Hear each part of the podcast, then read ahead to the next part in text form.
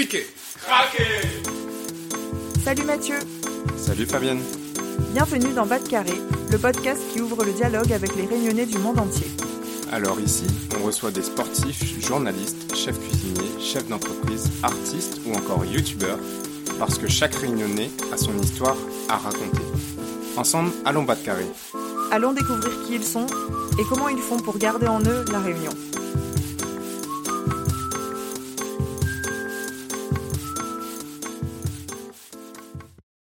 Salut Lucie Salut Mathieu, comment il est? Léla, très content de reprendre euh, les épisodes de Bas de Carré après une longue pause quand même. Bah oui, moi aussi, surtout que si c'est moins visible pour le public, on continue d'imaginer de- des nouveaux formats et des nouvelles interviews. Et euh, vous inquiétez pas, on a plein d'épisodes géniaux d'enregistrer qui vont bientôt sortir. C'est vrai, on prévoit d'ailleurs un épisode de bilan très prochainement où on parlera de nos avancées et de tout ce qui se trame en coulisses. Donc euh, c'est normal que vous ayez hâte, mais ça va sortir. Bon, en parlant d'en apprendre plus sur Bas de Carré, c'est qui l'invité du jour, Mathieu? Alors je suis pas peu fier parce qu'aujourd'hui on reçoit Fabienne Fongian. Vous la connaissez tous parce que Fabienne et moi on a cofondé Bas de Carré en 2020. Mais est-ce que vous la connaissez vraiment? Depuis 17 ans maintenant, Fabienne vit loin de la Réunion. C'est une grande voyageuse, elle a eu l'occasion de visiter et de vivre dans de nombreux pays. Et avec le temps et la distance, elle a développé une relation particulière avec notre île avant d'enfin trouver un équilibre avec l'arrivée de Bas de Carré. Aujourd'hui, Fabienne est chef d'entreprise spécialisée dans les réseaux sociaux, mais c'est également une rédactrice pour le Lonely Planet, et oui, le fabuleux guide, euh, pour qui elle a rédigé notamment le guide sur la Réunion. Dans cet épisode, on va retracer son parcours et en apprendre plus sur son rapport à la Réunion, sur les coulisses de Bas de Carré et d'une Lonely Planet. J'espère que cet épisode vous plaira et on vous souhaite à tous une bonne écoute. Et bonne écoute à toutes Salut Fabienne, Salut Mathieu, où est-ce qu'on est aujourd'hui là? On est chez moi à Paris. Mhm. Et on va entendre des petits bruits, comme tu disais. Ouais. C'est qui? Euh, c'est euh, mon petit chien Kitsu qui ronge une peau de cerf Qui est trop pieds. mignon et qui euh, fera probablement des petites euh, apparitions. En Exactement, effet, il faut qu'on mette nos téléphones sur mode avion. tout à fait. On oublie tout, euh, nos réflexes, on s'arrête de faire des interviews quelques mois. Voilà, Ouais, ça, exactement. C'est ce qu'on récolte. Tout à fait. Et en plus, euh, là, on fait en face à face, ce qui est assez rare au final. Et euh, on a euh, besoin de se remettre dans le bain de notre équipement. Ouais. Mais d'ailleurs, alors ça c'est la première question de, de, notre interview. C'est une interview particulière parce que c'est toi qu'on interview. D'habitude on est nous de l'autre côté, donc euh, ça fait quoi d'être euh, de l'autre côté du micro? Et ben là, je comprends euh, les, quelques invités qui, euh, m'ont dit avant, l'interview euh, Je suis stressée, vous pourrez couper au montage hein, si je bafouille, s'il y a un blanc. bah, franchement, en fait, je les comprends maintenant. Alors que quand je suis de l'autre côté, je me dis, dis Mais non, mais t'inquiète pas, ça sera juste une conversation, pas de problème. Il y avait un point, c'était pourquoi est-ce qu'on organise cette interview maintenant? Pourquoi est-ce que j'ai insisté? C'est qu'il y a quelques mois, tu étais à La Réunion. Euh, tu y es resté quoi Trois semaines? Cinq semaines, Cinq semaines presque Ok. six en fait. Ok. Pour une raison particulière, laquelle? Alors effectivement, je suis rentrée à la Réunion euh, pour travailler. En fait, d'habitude, je rentre toujours euh, en février-mars parce que euh, je trouve que euh, il fait froid à Paris et que l'hiver se fait très long à la fin du mois, notamment à la fin du mois de février. Et cette fois-ci, quelques mois avant euh, bah, ces vacances-là, annuelles, euh, que je prends toujours, euh, on m'a demandé euh, si ça m'intéresserait d'écrire euh, le Lonely Planet sur la Réunion. Donc euh, sur la multi-édition euh, euh, Réunion Maurice Seychelles. Donc il y a trois auteurs et, euh, et je suis euh, l'une des auteurs pour, euh, pour toute l'île de la Réunion. Ok. Donc, évidemment j'ai dit oui. C'était en anglais? C'est en anglais parce que je travaille pour l'édition américaine, enfin l'édition originale en fait. Donc la façon dont ça fonctionne, enfin je sais pas si c'est très intéressant, mais mais en fait la maison mère qui est basée aux États-Unis commandite les, euh, les éditions originales et ensuite c'est décliné dans les pays par les différents marchés, donc par exemple en France ou euh, euh, dans les pays hispanophones, etc. Donc, donc du coup là c'était en anglais.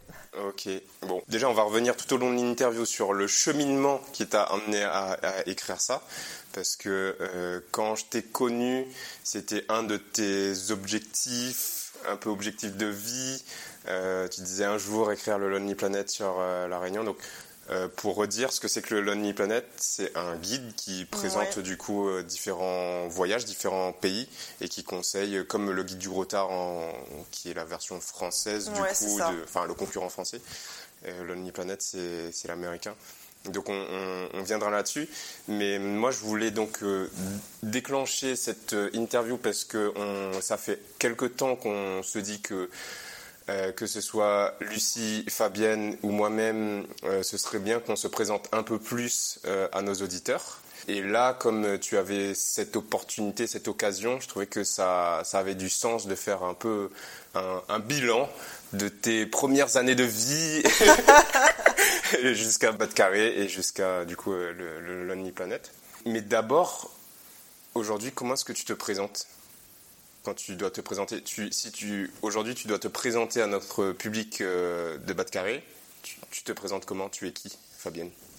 Alors si je dois me présenter aujourd'hui, je vais faire un mix entre euh, bah, qui je suis, euh, enfin mes origines en mhm. fait, et ce que je fais professionnellement, parce que c'est vrai que je suis très investie dans toutes mes activités professionnelles. Enfin c'est très important pour moi. C'est, je m'épanouis beaucoup aussi personnellement dans ces activités-là. Donc c'est vrai que ça prend beaucoup de place.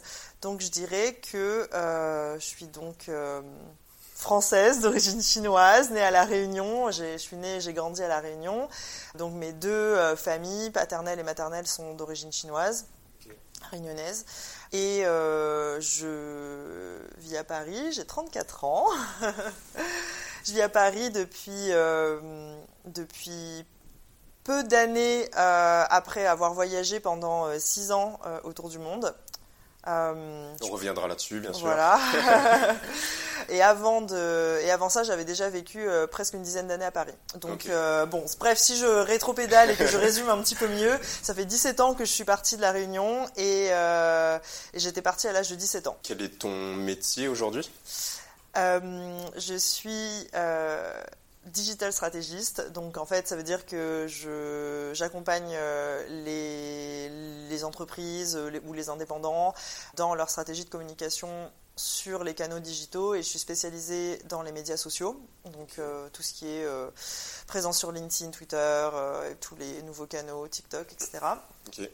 Et je fais beaucoup de euh, gestion de projets digitaux, euh, donc euh, tout ce qui est refonte de sites web, stratégie éditoriale. Et je suis également autrice de contenu voyage et j'écris exclusivement pour le Lonely Planet. Très bien, bah, je pense que c'est assez complet, comme ça ça donne un peu le cadre. moi je sais que je vais apprendre des choses aujourd'hui parce que on ne se connaît pas depuis toujours. Est-ce que tu te rappelles, c'était quoi notre première interaction tous les deux? Oui, je me rappelle très bien. Euh, je pense que alors je ne me rappelle pas de la date exacte, mais je pense que c'est je me trompe pas si c'est en c'était en 2017. Ouais. Tu créais un, avais un projet de euh, euh, d'entreprise, création d'entreprise exactement, qui concernait bah, les backpackers à l'époque. Et moi, j'étais à Londres à ce moment-là, donc j'avais pris un job en fait à Londres pour quelques mois. Euh, franchement, euh, j'avais dit oui euh, seulement parce que c'était l'été. On m'aurait proposé, on m'aurait proposé une mission à Londres en hiver, je crois j'aurais dit non. Ah, je trouve quand même c'est stylé Londres. Ouais, j'avais toujours voulu travailler à Londres, mais en fait, en fait, j'avais j'avais passé un an à Berlin avant et franchement ah l'hiver était hyper rude. Donc donc donc ouais, Londres, j'avais dit oui vraiment parce que c'était c'était sur les mois d'été quoi. Donc, euh, donc ouais, on s'était, on s'était appelé à ce moment-là parce que tu voulais me poser des questions, euh, je pense, euh, pour connaître un peu les personas de ton projet, parce qu'il faut dire que j'avais déjà beaucoup backpacké à cette époque. Enfin, je backpackais depuis. C'était pas que ça l'objet de mon appel, c'était surtout et beaucoup parce que tu tenais un blog à l'époque, qui n'est plus le même qu'aujourd'hui, mais on, va revenir aussi là-dessus. Et tu m'expliquais du coup euh, ton process d'écriture. Je me rappelle qu'on était revenu un peu sur euh, ces sujets-là, de, de blog, capter son audience. Tu me donnais pas mal de, conseils. En tant que tout bébé entrepreneur à l'époque, euh, c'était chouette du coup de, de pouvoir t'avoir. Et donc ensuite, on s'est vu une première fois. Au Vietnam. Au Vietnam. Pour la première fois. Donc ça, c'était un an après, en 2018. Donc euh, en 2018, euh, je vais au Vietnam avec Anne-Sophie, ma copine. Toi, tu vis au Vietnam. Euh, tu es la seule personne que je connaisse qui est au Vietnam. On s'est eu au téléphone peut-être 45 minutes dans notre vie un jour. Et je t'écris, je te dis, on passe à Hanoï. Est-ce que euh, est-ce que ça te dirait de se voir Et donc, euh, on s'est vu euh, deux journées, je crois, sur deux journées. Oui. Et c'était cool. Tu nous avais montré un peu bah, les coins que tu connaissais. On avait petit déjeuner ensemble, manger les, les, raviolis vapeur, là. Oui, c'est ça, les ban bon bref, on parlera du Vietnam aussi, mais c'est là où du coup on s'est vraiment rencontrés. Oui, et euh, d'ailleurs, euh, c'est, enfin, je pense qu'on l'avait déjà précisé euh, avant, mais on s'est pas du tout rencontrés parce qu'on était réunionnais en fait. Et, ah oui, c'est vrai. Et ça, c'est vrai que c'est vrai que quand j'y repense, ça, c'est une des premières choses que je, que je dis d'ailleurs euh, aux auditeurs, euh, enfin pas aux auditeurs, mais aux gens qui, euh, à qui je présente Bad Carré. Aux fans que tu rencontres à Paris. Alors, contrairement à toi, je n'ai encore jamais rencontré de fan qui m'a reconnu à la voix, tu vois, donc. mais mais c'est vrai que ça, je trouve que c'est c'est assez intéressant et ça, d'ailleurs, ça, je pense que ça a fait partie de l'initiation de Bad Carré, le fait euh, de constater qu'on s'était pas du tout rencontrés par ou grâce à la réunion, mais euh, par un biais totalement différent euh, et que il s'est trouvé par hasard qu'on était tous les deux réunionnais. Bon, ça a joué son importance, ça a eu son importance après, mais au final, on s'est connecté sur trois sujets qui nous touchent beaucoup l'entrepreneuriat. Mm les voyages, bon, plus toi que moi, mais quand même les voyages, et après euh, la réunion euh, dans, un dernier point. Et bon, c'est ce qu'on a fait pas de carré, ça, ça ressemble un peu ça, quoi, le fait d'être parti, etc. Donc euh, tout ça pour dire que je ne connais pas toute ta vie, même si tu es une de mes amies les plus proches maintenant. Je te connais, mais je, pense que je vais quand même aussi découvrir des choses et j'ai hâte de faire découvrir tout ça aussi à nos auditeurs. On rentre dans le vif du sujet. Ok, je suis prête. Eh ben, parle-nous de ton enfance. Où est-ce que tu as grandi? Alors j'ai grandi à la montagne. J'ai toujours vécu dans la même maison, qui est euh, la maison dans laquelle mes parents vivent encore. J'étais à l'école Saint-Gabriel à la montagne et ensuite j'ai fait euh, mon collège à Juliette Dodu à Saint-Denis et mon lycée en classe européenne à Belle-Pierre. Dans quel genre de famille tu as grandi? Donc, Tu nous as précisé tout à l'heure tes origines. Voilà, c'est quoi un peu le contexte, le cadre familial? Donc ouais, comme je disais tout à l'heure, effectivement, euh, mes deux familles sont d'origine chinoise. Et en fait, quand je dis mes deux familles, c'est aussi que c'est très important pour moi. Euh, tous les membres de ma famille sont très importants. Euh, c'est deux grandes familles. Donc mon papa et ma maman, les deux, viennent tous les deux d'une famille d'une dizaine d'enfants. Donc ça fait beaucoup d'oncles et tantes et ça fait beaucoup de cousins, cousines aussi.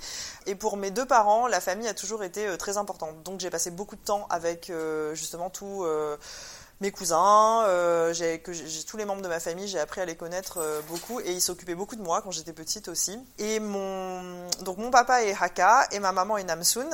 Pour ceux qui euh, connaissent pas forcément les, les, différentes les différents groupes de la communauté chinoise à la Réunion, en fait historiquement en dehors des engagés, il y a eu deux communautés on va dire chinoises qui se sont installées dans la deuxième vague d'immigration les Namsun et les Hakka. En fait, euh, ces deux sont deux communautés qui viennent de la Chine du Sud, mais euh, qui n'ont pas forcément la même, euh, la même histoire en fait, les mêmes ancêtres. Donc moi j'ai grandi quand même plus proche de la famille de mon père, même si je m'entends très bien avec euh, mes cousins du côté de ma mère. Et on est, on est assez imprégné de euh, la culture Hakka dans le sens où il y a un très, fort, un très fort attachement au culte des ancêtres. On fonctionne un peu comme un clan. Je pense qu'il y a pas mal de familles chinoises d'ailleurs qui fonctionnent aussi comme ça. Même en dehors de la Réunion Même en dehors de la... Oui, sûrement même en dehors de la Réunion. Je connais pas forcément très bien euh, euh, les, familles chinoises de Chine, euh, mais c'est vrai que J'imagine un peu quand même que le fait d'être euh, immigré et d'être déraciné, en fait, ça, ça a aussi conduit à, euh, ben, au, premier pionnier euh, des familles chinoises arrivés, arrivés à La Réunion à vraiment resserrer les liens autour de, leur propre famille et ensuite leur propre leur, leur descendance, en fait. Ok. Et comment est-ce que ça se manifestait, matérialisait ce côté clan, comme tu en parles, quand, quand tu étais à La Réunion euh, enfant? C'est assez. Euh, je pense que c'est assez subtil en fait. On, je crois que c'est un peu un état d'esprit, c'est-à-dire que on, déjà on, passe beaucoup de temps ensemble, on, a, partage beaucoup d'activités. Euh, Nouvel An chinois. Est, ouais, Nouvel An chinois. Euh, alors c'est intéressant parce que Nouvel An chinois, j'ai beaucoup plus eu l'habitude de euh, le fêter avec la famille de ma mère, qui est, qui a perpétué beaucoup plus les traditions, mais d'un point de vue euh, événementiel, on va dire. Alors que chez mon père, on se rassemblait pas forcément autour des autour des événements vraiment de la culture chinoise, mais par contre l'esprit chinois, il me semble qu'il était beaucoup plus beaucoup plus présent en fait. Hmm. Je sais pas si je vais réussir à bien expliquer en fait ces, ces, subtilités-là. Oui, ta question c'était euh, comment ça se matérialise. Ben, on est très, on passe beaucoup de temps les uns avec les autres. On est très fiers les uns des autres aussi. Enfin, euh, il y, a, y, a, y, a, hum, y, a, une connivence et euh, un, une solidarité. Ouais, une solidarité. Il y a aussi une, une proximité qui est, euh, qui est très importante. Enfin, bon, D'ailleurs, par exemple, mes tantes vivent les unes à côté des autres. Enfin, ça, je pense que ça arrive assez souvent à La Réunion, mais les terrains sont divisés et puis en, fait, euh, en fait, les gens habitent les uns à côté des autres. Donc ça, par exemple, c'est le cas dans la famille de mon père, mais euh, du côté de ma mère, c'est pas du tout comme ça en fait les, oncles habitent pour certains dans la même ville, mais il n'y a pas du tout de. C'est pas ton voisin. Voilà, et on ne partage pas du tout le même terrain, quoi. Donc euh, voilà, il y a un peu des petites différences comme ça. Je ne sais pas si c'est euh, si on peut l'élargir à toutes les familles chinoises, mais euh, c'est ce que moi j'ai pu remarquer en comparant un peu en comparant un peu les deux. Et il faut dire aussi que la donc la famille de mon père est du sud et celle de ma mère du nord, de la capitale. Et je pense que à l'époque de mes grands-parents, ça faisait quand même une différence parce que et ben même mon père le dit souvent en fait que euh, en fait euh, Saint-Louis euh, c'était vraiment la campagne on n'avait pas accès aux mêmes choses en fait à la même aux mêmes établissements scolaires à la même éducation qu'à Saint-Denis. Et d'ailleurs certaines de mes tantes sont parties très rapidement en pension pour suivre leur scolarité ouais voilà dans enfin dans le nord parce qu'il y avait bah, à l'époque il y avait rien de développé dans le sud donc quelque part, même mes parents le, soulignent souvent eux-mêmes, bon, ils le disent en plaisantant, mais euh, mais euh, il y, avait une différence en fait euh, un peu entre les familles qui habitaient dans la capitale et celles de la campagne, quoi. Est-ce que donc là tu nous parles du côté chinois et des nuances que tu avais chez ta chez tes deux familles. Est-ce que tu as rencontré une créolité? Quel était ton contact avec euh, le, reste des cultures euh, de la Réunion? Alors déjà, du côté de mon père, on parle beaucoup créole. Ouais, c'est aussi euh, courant en fait qu'on s'exprime en créole et tout, quasiment tous mes cousins du côté de mon père parlent créole, ce qui n'est pas le cas du côté de ma mère. J'étais quand même en contact déjà avec la langue. Et puis bah, sinon à l'école en fait, en fait, c'est marrant parce que, bien sûr que j'étais consciente que j'étais chinoise, mais c'est tellement euh, normal de faire partie d'une communauté. Bah oui, on, je suis chinoise, mais en fait, euh, il y en a plein d'autres des Chinois à l'école. Euh, des, petits, on est, on est dans une classe où il y a toutes les couleurs de peau, toutes les communautés. je me suis jamais dit que ça me définissait d'une façon ou d'une autre. Or, le fait que j'ai des traits asiatiques et je fais le nouvel an chinois. En gros, en gros c'est ça quoi. Mais sinon, euh, bah j'avais euh, des copains de toute, euh, enfin de toute origine. je me suis jamais posé cette question en fait. C'était juste normal d'être à l'école, de parler créole ou français. ouais. Et en parlant d'école justement, tu étais plutôt bonne à, l'école Comment ça se passait? Ouais, j'étais la meilleure. ça, c'est les familles chinoises, ça. J'avais pas le choix, en fait. Ouais, c'est ça. Sinon, tu pouvais pas manger le soir. Ouais, c'est ça. ouais, j'étais. Bah, je pense que en fait, j'étais assez euh, adaptée au système scolaire. Enfin, j'étais assez, euh, j'étais assez studieuse. Euh, je peux pas dire que je travaillais beaucoup, enfin je travaillais suffisamment et ça suffisait pour avoir des bonnes notes. Donc oui, j'étais plutôt bonne à l'école. Et tes parents, ils avaient un, un rôle là-dedans, dans le fait que tu sois bonne à l'école? Bah, je pense qu'ils m'ont euh, ils m'ont quand même pas mal euh, poussé. Euh, ils m'ont ouvert à plein de choses en fait. D'ailleurs, ils m'ont fait faire des activités que j'aimais pas forcément, mais bon, voilà, ça m'a fait de l'expérience. Comme quoi?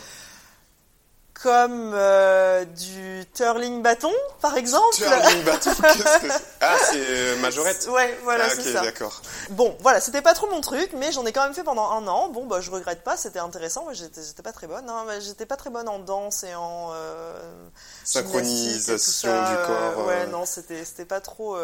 c'était pas trop mon truc.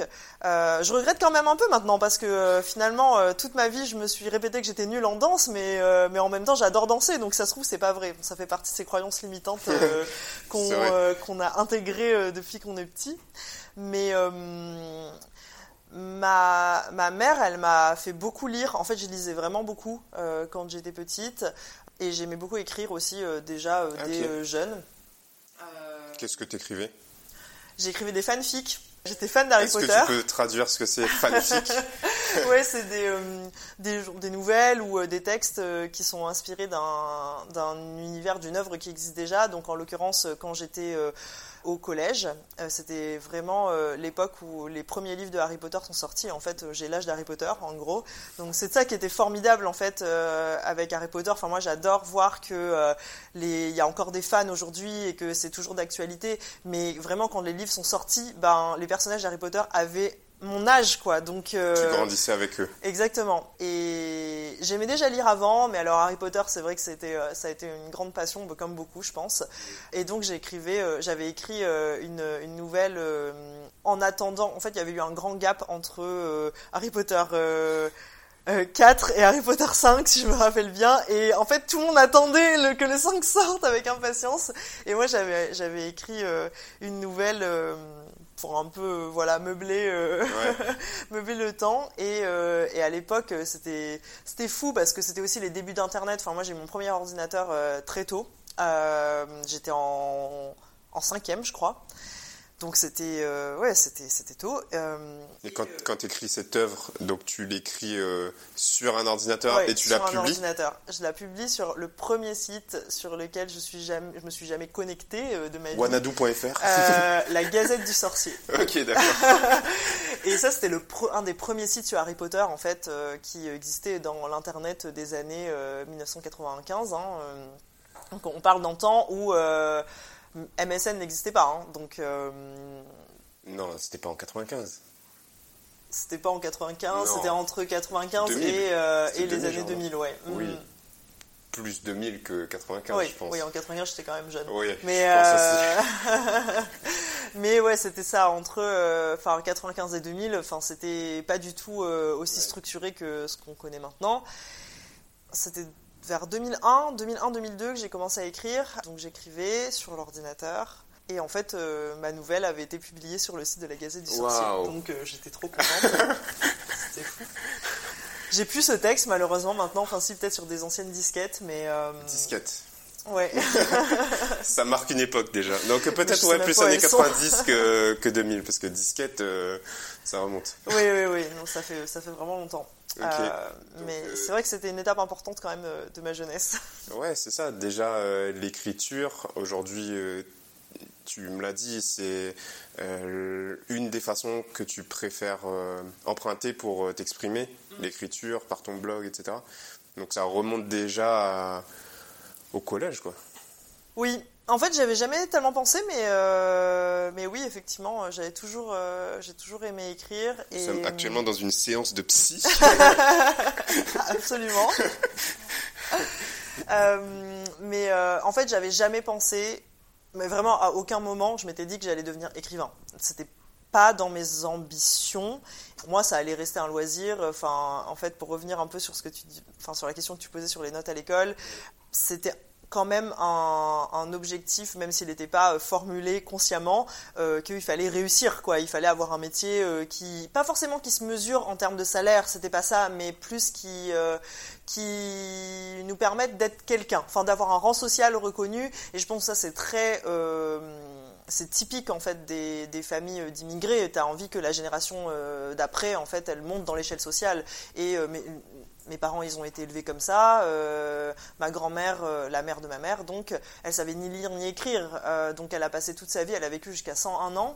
Elle a, elle, a passé toute sa vie sans savoir lire ni écrire le français. Elle parlait un peu créole et c'est tout. D'ailleurs, on avait un peu une barrière de la langue entre nous. Et quand on regarde tous les enfants qu'elle a eus, ils sont tous, ils ont tous bah, réussi dans le sens où ils sont médecins ou euh, profs. Ma mère est prof. Ils sont, euh, enfin voilà, ils ont eu des postes. J'ai même eu un oncle qui a travaillé au ministère euh, de ah l'outre-mer. Enfin, donc il y a quand même une ascension sociale assez importante. C'est probablement le cas pour plein de, euh, plein de familles chinoises, qu'elles soient de la Réunion ou non. Je pense que d'ailleurs, maintenant, c'est une caractéristique qu'on observe beaucoup chez les familles asiatiques. Et ben, moi, j'étais imprégnée de ça aussi. Enfin, on est, on est éduqué comme ça, en fait. Il faut aller plus loin et faire mieux, faire toujours mieux. Il n'y a pas de fin, en fait, à, cette course à la performance. C'est vrai. En fait, c'est, je trouve que c'est une particularité à la fois des familles euh, asiatiques, de manière générale. À la Réunion, moi, même si euh, j'ai une tête de chinois, j'ai pas grandi dans, j'ai pas grandi dans la culture euh, chinoise, donc je constate en te rencontrant que c'est quelque chose qui est présent aussi. Mais au-delà de ça, la société, surtout à l'époque, euh, nous disait euh, d'aller faire nos études euh, en France ou à l'étranger, de faire les grandes écoles, blablabla. Ouais, tout à fait. Bah, je pense que ça, enfin en tout cas, mon héritage chinois combiné à l'élitisme à la française, bon, fait que si on travaille beaucoup et qu'on a un peu un bon, comment dire, un bon élan scolaire, on se retrouve vite quand même dans une espèce de bah, une, espèce d'engrenage évident en fait de euh, poursuite de la réussite, une certaine réussite, on va dire, hein, dans un certain modèle. Ok, oui, je vois. Peut-être que le modèle n'est plus très actuel, ou en tout cas, des fois, on, a besoin d'une petite mise à jour de, ce modèle, on va dire. c'est ça. Et euh, tu as fait, euh, au lycée, tu étais en S, L, E, S J'étais en S, donc euh, s'il y a des plus jeunes auditeurs qui nous écoutent, c'était euh, la filière scientifique. Aujourd'hui, je sais même plus comment traduire. Genre, j'ai fait S, du coup, c'est quoi? C'est bac 1, bac A Je, je sais même pas c'est quoi le langage. Je sais même pas ce qui existe. Mais ouais, c'était c'était un bac scientifique, du coup. T'es pas allé du côté L alors que t'aimais l'écriture? En fait, euh, j'aurais voulu, mais voilà, c'est un bon exemple de euh, justement ce qu'on vient de dire, qu'on est un peu euh, pris dans un système un peu bah, d'élite en fait. Mhm.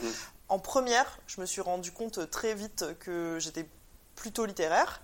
J'aimais les langues étrangères, j'aimais lire, j'aimais beaucoup écrire, j'écrivais plein de poèmes à l'époque. J'étais déjà en première S, évidemment. et en fait, j'ai voulu faire une terminale L parce que ça avait beaucoup plus de ah. sens pour moi. Sauf que ben, j'avais quand même des très bonnes notes en S et c'était beaucoup plus intéressant pour le lycée euh, d'avoir des meilleurs résultats en S qu'en L. un peu dommage quoi. Donc on a refusé que je passe en L alors que euh, j'aurais probablement pu rattraper le niveau euh, à cette époque-là. pour des statistiques quoi. oui voilà. Et toi ça a changé quelque chose par rapport à ta, ta perspective d'études d'être en S plutôt qu'en L ou, ou comme on nous le disait, eh, ça t'ouvre toutes les voies. Euh. Je ne sais pas si ça a changé quelque chose, mais rétrospectivement, je regrette pas d'être restée en S, même si euh, franchement, euh, ça a été très dur. Genre, je suis vraiment très très réticente à la compréhension de la physique notamment. je ne comprends pas pourquoi, je comprends pas comment marche cette science, mais donc ça m'a beaucoup coûté, mais j'ai quand même, bah, j'ai quand même eu mon bac avec des bonne note. Ça n'a rien changé au final parce que j'ai fait une prépa littéraire. Ah, ok. Donc, euh, tu es passé de S à mm. prépa littéraire. Ouais, j'ai fait direct une prépa littéraire. Et en fait, ça a été une évidence euh, pour moi en arrivant en prépa littéraire que, euh, bah oui, j'avais un profil littéraire et c'était ça que j'aimais en fait. les sciences m'ont pas du tout manqué. À ce moment-là, jamais je me suis dit, oh là là, ça me manque de faire de la bio. Alors que j'aimais bien la bio, hein, pourtant. Je déteste ça. Mais euh, ce qui m'a manqué, et ça, euh, je blâme un peu euh, juste le programme tel qu'il était fait et les silos qui existaient entre, entre les, les, matières littéraires et les matières scientifiques, c'est que je me suis retrouvée avec beaucoup de gens en prépa littéraire qui avaient fait L Et en fait, on arrêterait tous les maths. on n'a pas du tout cette logique non plus de démonstration scientifique à cause des cours, en fait, quand on est en L. Et moi, ça m'a beaucoup, beaucoup aidé d'arriver à faire euh, ce raisonnement, enfin ces démonstrations, euh, rassembler les arguments. Euh, en fait, c'était rien de plus qu'une démonstration mathématique, entre guillemets, évidemment, avec des arguments, avec des arguments qui avaient des mots, en fait. Et du coup, je pense que ça, ça m'a quand même facilité les années de prépa, sachant que j'étais très nulle la première année. Mais par contre, j'ai majoré la deuxième année. Donc, euh, donc il y a eu un, il s'est produit quelque chose quoi euh, euh, à la deuxième année. Et après, j'étais admissible à l'ENS. Bon, je suis pas allée à l'ENS parce que j'ai raté les euros, mais mais du coup. Bah, il n'y avait pas de doute en fait sur le fait que j'étais littéraire. Maintenant, je m'en fiche d'avoir fait S. au contraire, je suis plutôt contente d'avoir des notions, d'avoir des mmh. notions de ce qui a été enseigné dans les matières scientifiques au lycée. Donc ça n'a pas vraiment changé mes plans. Euh, je pense que de toute façon, j'aurais fait euh, quelque chose euh, dans les sciences humaines, dans les lettres. Et bon, du coup, on va dire que c'est bah, vraiment du passé, quoi, maintenant. Oui, oui. Et, mais donc là, tu nous parles de ta prépa que tu as faite à Paris. À Paris, ouais. Au lycée Chaptal. Ok, donc à 17 ans, tu quittes la Réunion, direction la France hexagonale pour poursuivre tes études. Ouais c'est tôt quand même de, à cet âge-là. Euh, en comparaison, moi j'ai fait ma prépa euh, à Saint-Denis, à Belle-Pierre. Donc j'ai eu une période de transition où euh, je démarrais ma vie d'adulte, je commençais à prendre mes marques aussi en, en tant que personne autonome et indépendante de ma famille qui allait s'installer. Donc déjà, fait de prendre en main un appartement, enfin tous ces trucs-là quoi. Et ça, moi, ça m'enlevait une, euh, une difficulté, le fait d'être à La Réunion et, pas être en France à ce moment-là. Toi, tu as fait le grand saut euh, à 17 ans. Pourquoi? C'était une évidence en réalité parce qu'on m'avait pas laissé le choix. Enfin, depuis que j'étais petite, on m'a dit de toute façon tu vas partir. Mes parents, ils, ont, ils sont partis euh, dès leur lycée, ils ont fait leurs études à Paris. Ils habitaient dans le 13e d'ailleurs, euh, pas loin de là où on est. Euh, donc en fait, pour eux, c'était évident qu'ils allaient m'envoyer en, France, enfin en métropole. Et c'était en plus évident que ça allait être Paris. Il avait, y avait même pas d'autre euh, il même pas d'autre chemin en fait. Donc je suis partie effectivement à 17 ans parce que j'avais un an d'avance. Et t'as sauté une classe ou t'as démarré plus J'ai sauté une classe. Ok. t'as sauté quoi La grande section. la fameuse. C'est ça. Donc je suis partie et en même temps, euh, je ne me posais pas de questions. Je suis partie avec ma meilleure amie. Euh, j'ai déjà raconté cet épisode d'ailleurs. C'est dans un ancien épisode, donc on peut y aller. Oui, oui, je suis partie avec ma meilleure amie et je me dis, mais euh, je me dis, mais c'est, enfin, heureusement qu'on était ensemble quelque part. Mais pour nous, on partait en vacances, hein. on était trop contentes de partir. Euh... Là, tu upgrades. Euh, c'est ça. Grande ville, euh, continent. Je connaissais déjà Paris parce que j'étais déjà venue passer des vacances ici, chez mes cousins sont plus âgés. On m'avait aussi envoyé en vacances plusieurs fois à Londres pour, pour apprendre l'anglais du coup, quand je suis arrivée, en fait, je connaissais déjà. Je me suis pas vraiment sentie. Sur le coup, je me suis pas sentie euh, dépaysée ou quoi. Mais j'ai pas vécu seule tout de suite. En fait, j'ai vécu une première année dans un foyer pour euh, filles. Bon, autant te dire que franchement, le cadre était beaucoup trop strict pour moi. je pense que c'était hyper rassurant. En réalité, en réalité, c'était bien organisé, c'était rassurant, pour, rassurant pour mes parents, c'était quand même rassurant pour moi, et je pouvais Ça vraiment. fait une première marche, une première étape. Voilà. Bon, le contrat, c'était euh, rester 8 mois minimum. Euh, genre à 8 mois plus un jour, euh, je suis partie. Donc... tu as respecté le contrat. C'est ça, j'ai respecté le contrat. Et, mais au bout d'un moment, enfin les contraintes étaient beaucoup trop fortes pour moi. Quoi. Il, fallait, il fallait rentrer tous les soirs, il fallait prévenir quand on mangeait pas ici. Enfin bon, c'était un peu too much pour ma petite tête. Tu nous as parlé de l'élan et de la motivation à venir. Est-ce que l'adaptation s'est bien passée? Franchement, oui, ça s'est bien passé. Je pense que j'étais pas vraiment consciente qu'il y avait une adaptation parce que, euh, en fait, vu qu'on m'avait toujours dit que j'allais venir ici, que ben, je me suis jamais posé de questions, en tout cas pas à ce moment-là. En plus, j'étais en, première année de prépa et c'était beaucoup d'informations à la fois. Je pense qu'il y avait tellement d'informations que mon cerveau saturait un peu en fait. C'était, euh, j'ai pas eu le temps de conscientiser le, fait que c'était, ça nécessitait en fait de force une adaptation. Donc je faisais juste ce que j'avais à faire. J'allais en cours, euh, je travaillais. Franchement, c'était, rétrospectivement, je me dis, mais je savais pas ce que je faisais, quoi. Je travaillais, mais je comprenais rien. T'étais dans un, euh, dans un moule, dans un, un process. Ouais, c'est ça. C'est ça. Je me, j'appliquais ce que je connaissais, c'est-à-dire, bah, il faut aller en cours, il faut travailler, et je l'appliquais dans le cadre de Paris. Et souvent, j'avais, mais vraiment très souvent, j'avais euh, des réflexions de mes profs qui me disaient. Euh, oh mais t'es vraiment courageuse d'être d'être venue à Paris et en fait je d'un air un peu un peu pas désolé, mais euh, bah, comme si c'était vraiment un sacrifice ou comme si ça, devait être dur. Mais en fait, à l'époque, moi, je sentais pas que c'était dur. Je, je comprenais pas en, cette attitude. Je me disais, ben. Ça te blessait? Bonne question. Ça me blessait pas, mais je pense que ça me vexait un peu. Euh, un peu comme si on était en train de me dire euh, Oh, mais pauvre petite chose. du coup, un peu comme si ça, me donnait une. Je pense pas du tout qu'il le, le formulé comme ça. Euh, euh, évidemment, en, maintenant avec le recul, je pense qu'au contraire, c'était plutôt quelque chose de, quelque chose de positif en fait. Ils, se disaient bah de se rendre compte de la difficulté supplémentaire. C'est ça.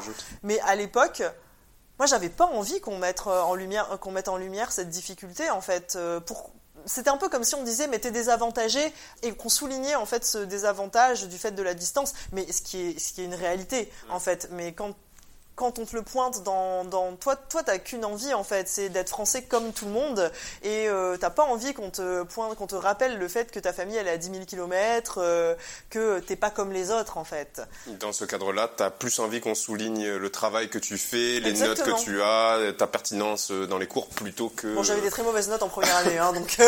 c'est la prépa. Hein.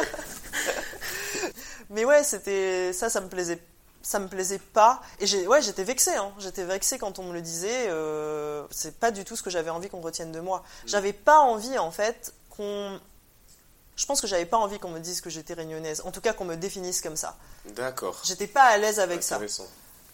Je voulais juste me fondre dans la masse, euh, mais je pense que j'étais très consciente à la fois des, des différences, mais c'est juste que j'avais pas envie que, qu'on me les mette en évidence en fait. Ok tu voulais plus être définie par euh, ton travail, par ton statut d'étudiante, plus que par euh, ton origine ou voilà. Ouais, exactement. Bon, alors évidemment, à l'époque, euh, je savais pas qui j'étais, hein, mais, mais en tout cas, j'avais envie d'être juste, bah, cette étudiant, une étudiante en lettres comme les autres. Après, l'état d'esprit, il est aussi un peu particulier en prépa. On est on est tellement dans le process de apprendre un max de trucs, euh, les notes, euh, les concours euh, qui arrivent, que notre seul focus et notre priorité, c'est le concours qui arrive dans deux ans. Ouais, c'est vrai. Donc, ton identité, c'est quelle place tu vas avoir dans le concours et c'est bah, après, ça, c'est moins vrai euh, dans les prépas littéraires quand même. Parce que, en fait, surtout à l'époque où moi j'ai passé le concours, bon, maintenant, depuis, il y a eu des réformes et il y a beaucoup d'écoles de commerce qui sont accessibles aux étudiants en prépa littéraire et tout. Mais moi, quand j'ai passé les concours, en fait, on était tous quasiment sûrs de ne pas rentrer. Euh, enfin, c'était un miracle que moi je sois admissible à l'ENS. On a été deux admissibles. Bon, l'autre personne qui, qui a été, euh, qui lui a été admis. Euh, c'était quelqu'un qui, euh, enfin, et je dis ça vraiment sans jugement ni péjoratif ni amélioratif. D'ailleurs, c'était quelqu'un avec qui je m'entendais très bien. C'est quelqu'un qui est né dans une très bonne famille catholique blanche de Bourgogne qui me qui parlait de façon courante jamais au passé composé, mais au passé simple. bon bah voilà, lui il est devenu prof à l'ENS et effectivement c'est quelqu'un qui galvanise les foules quoi. Il parle bien, c'est un bon orateur, il est brillant.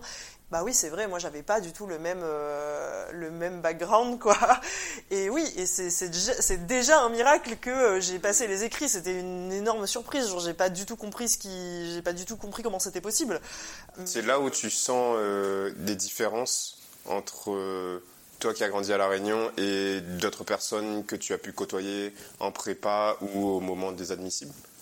Non, je pense qu'au contraire, alors, je peux répondre à cette question euh, par une autre réponse, mais euh, à ce moment-là, je pense qu'au contraire, c'était la consécration pour euh, de dire, bah vous voyez, en fait, ça n'a rien changé que je vienne de la Réunion.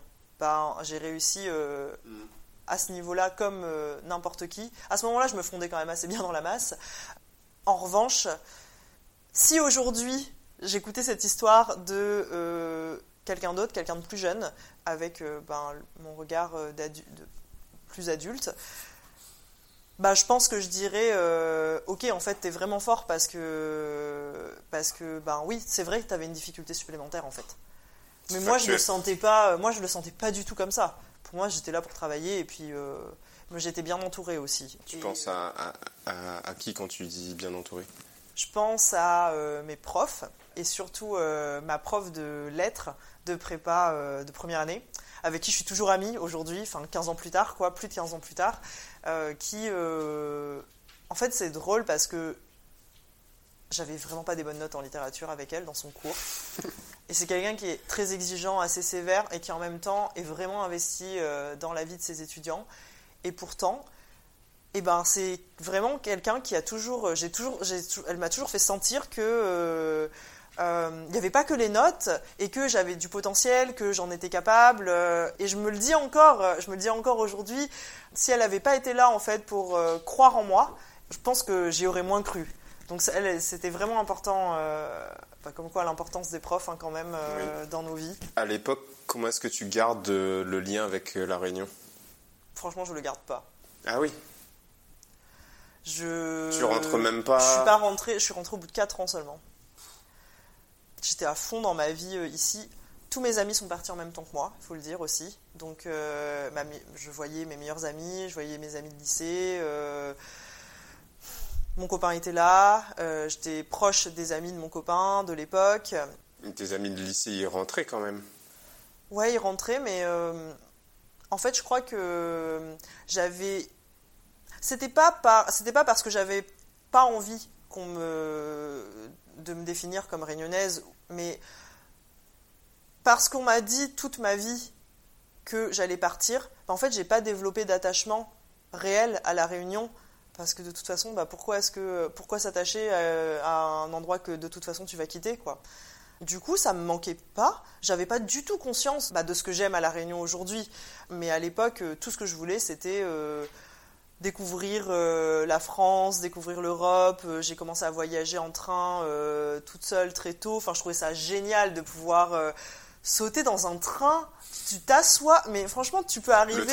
C'est deux minutes, c'est deux minutes avant la fermeture des portes.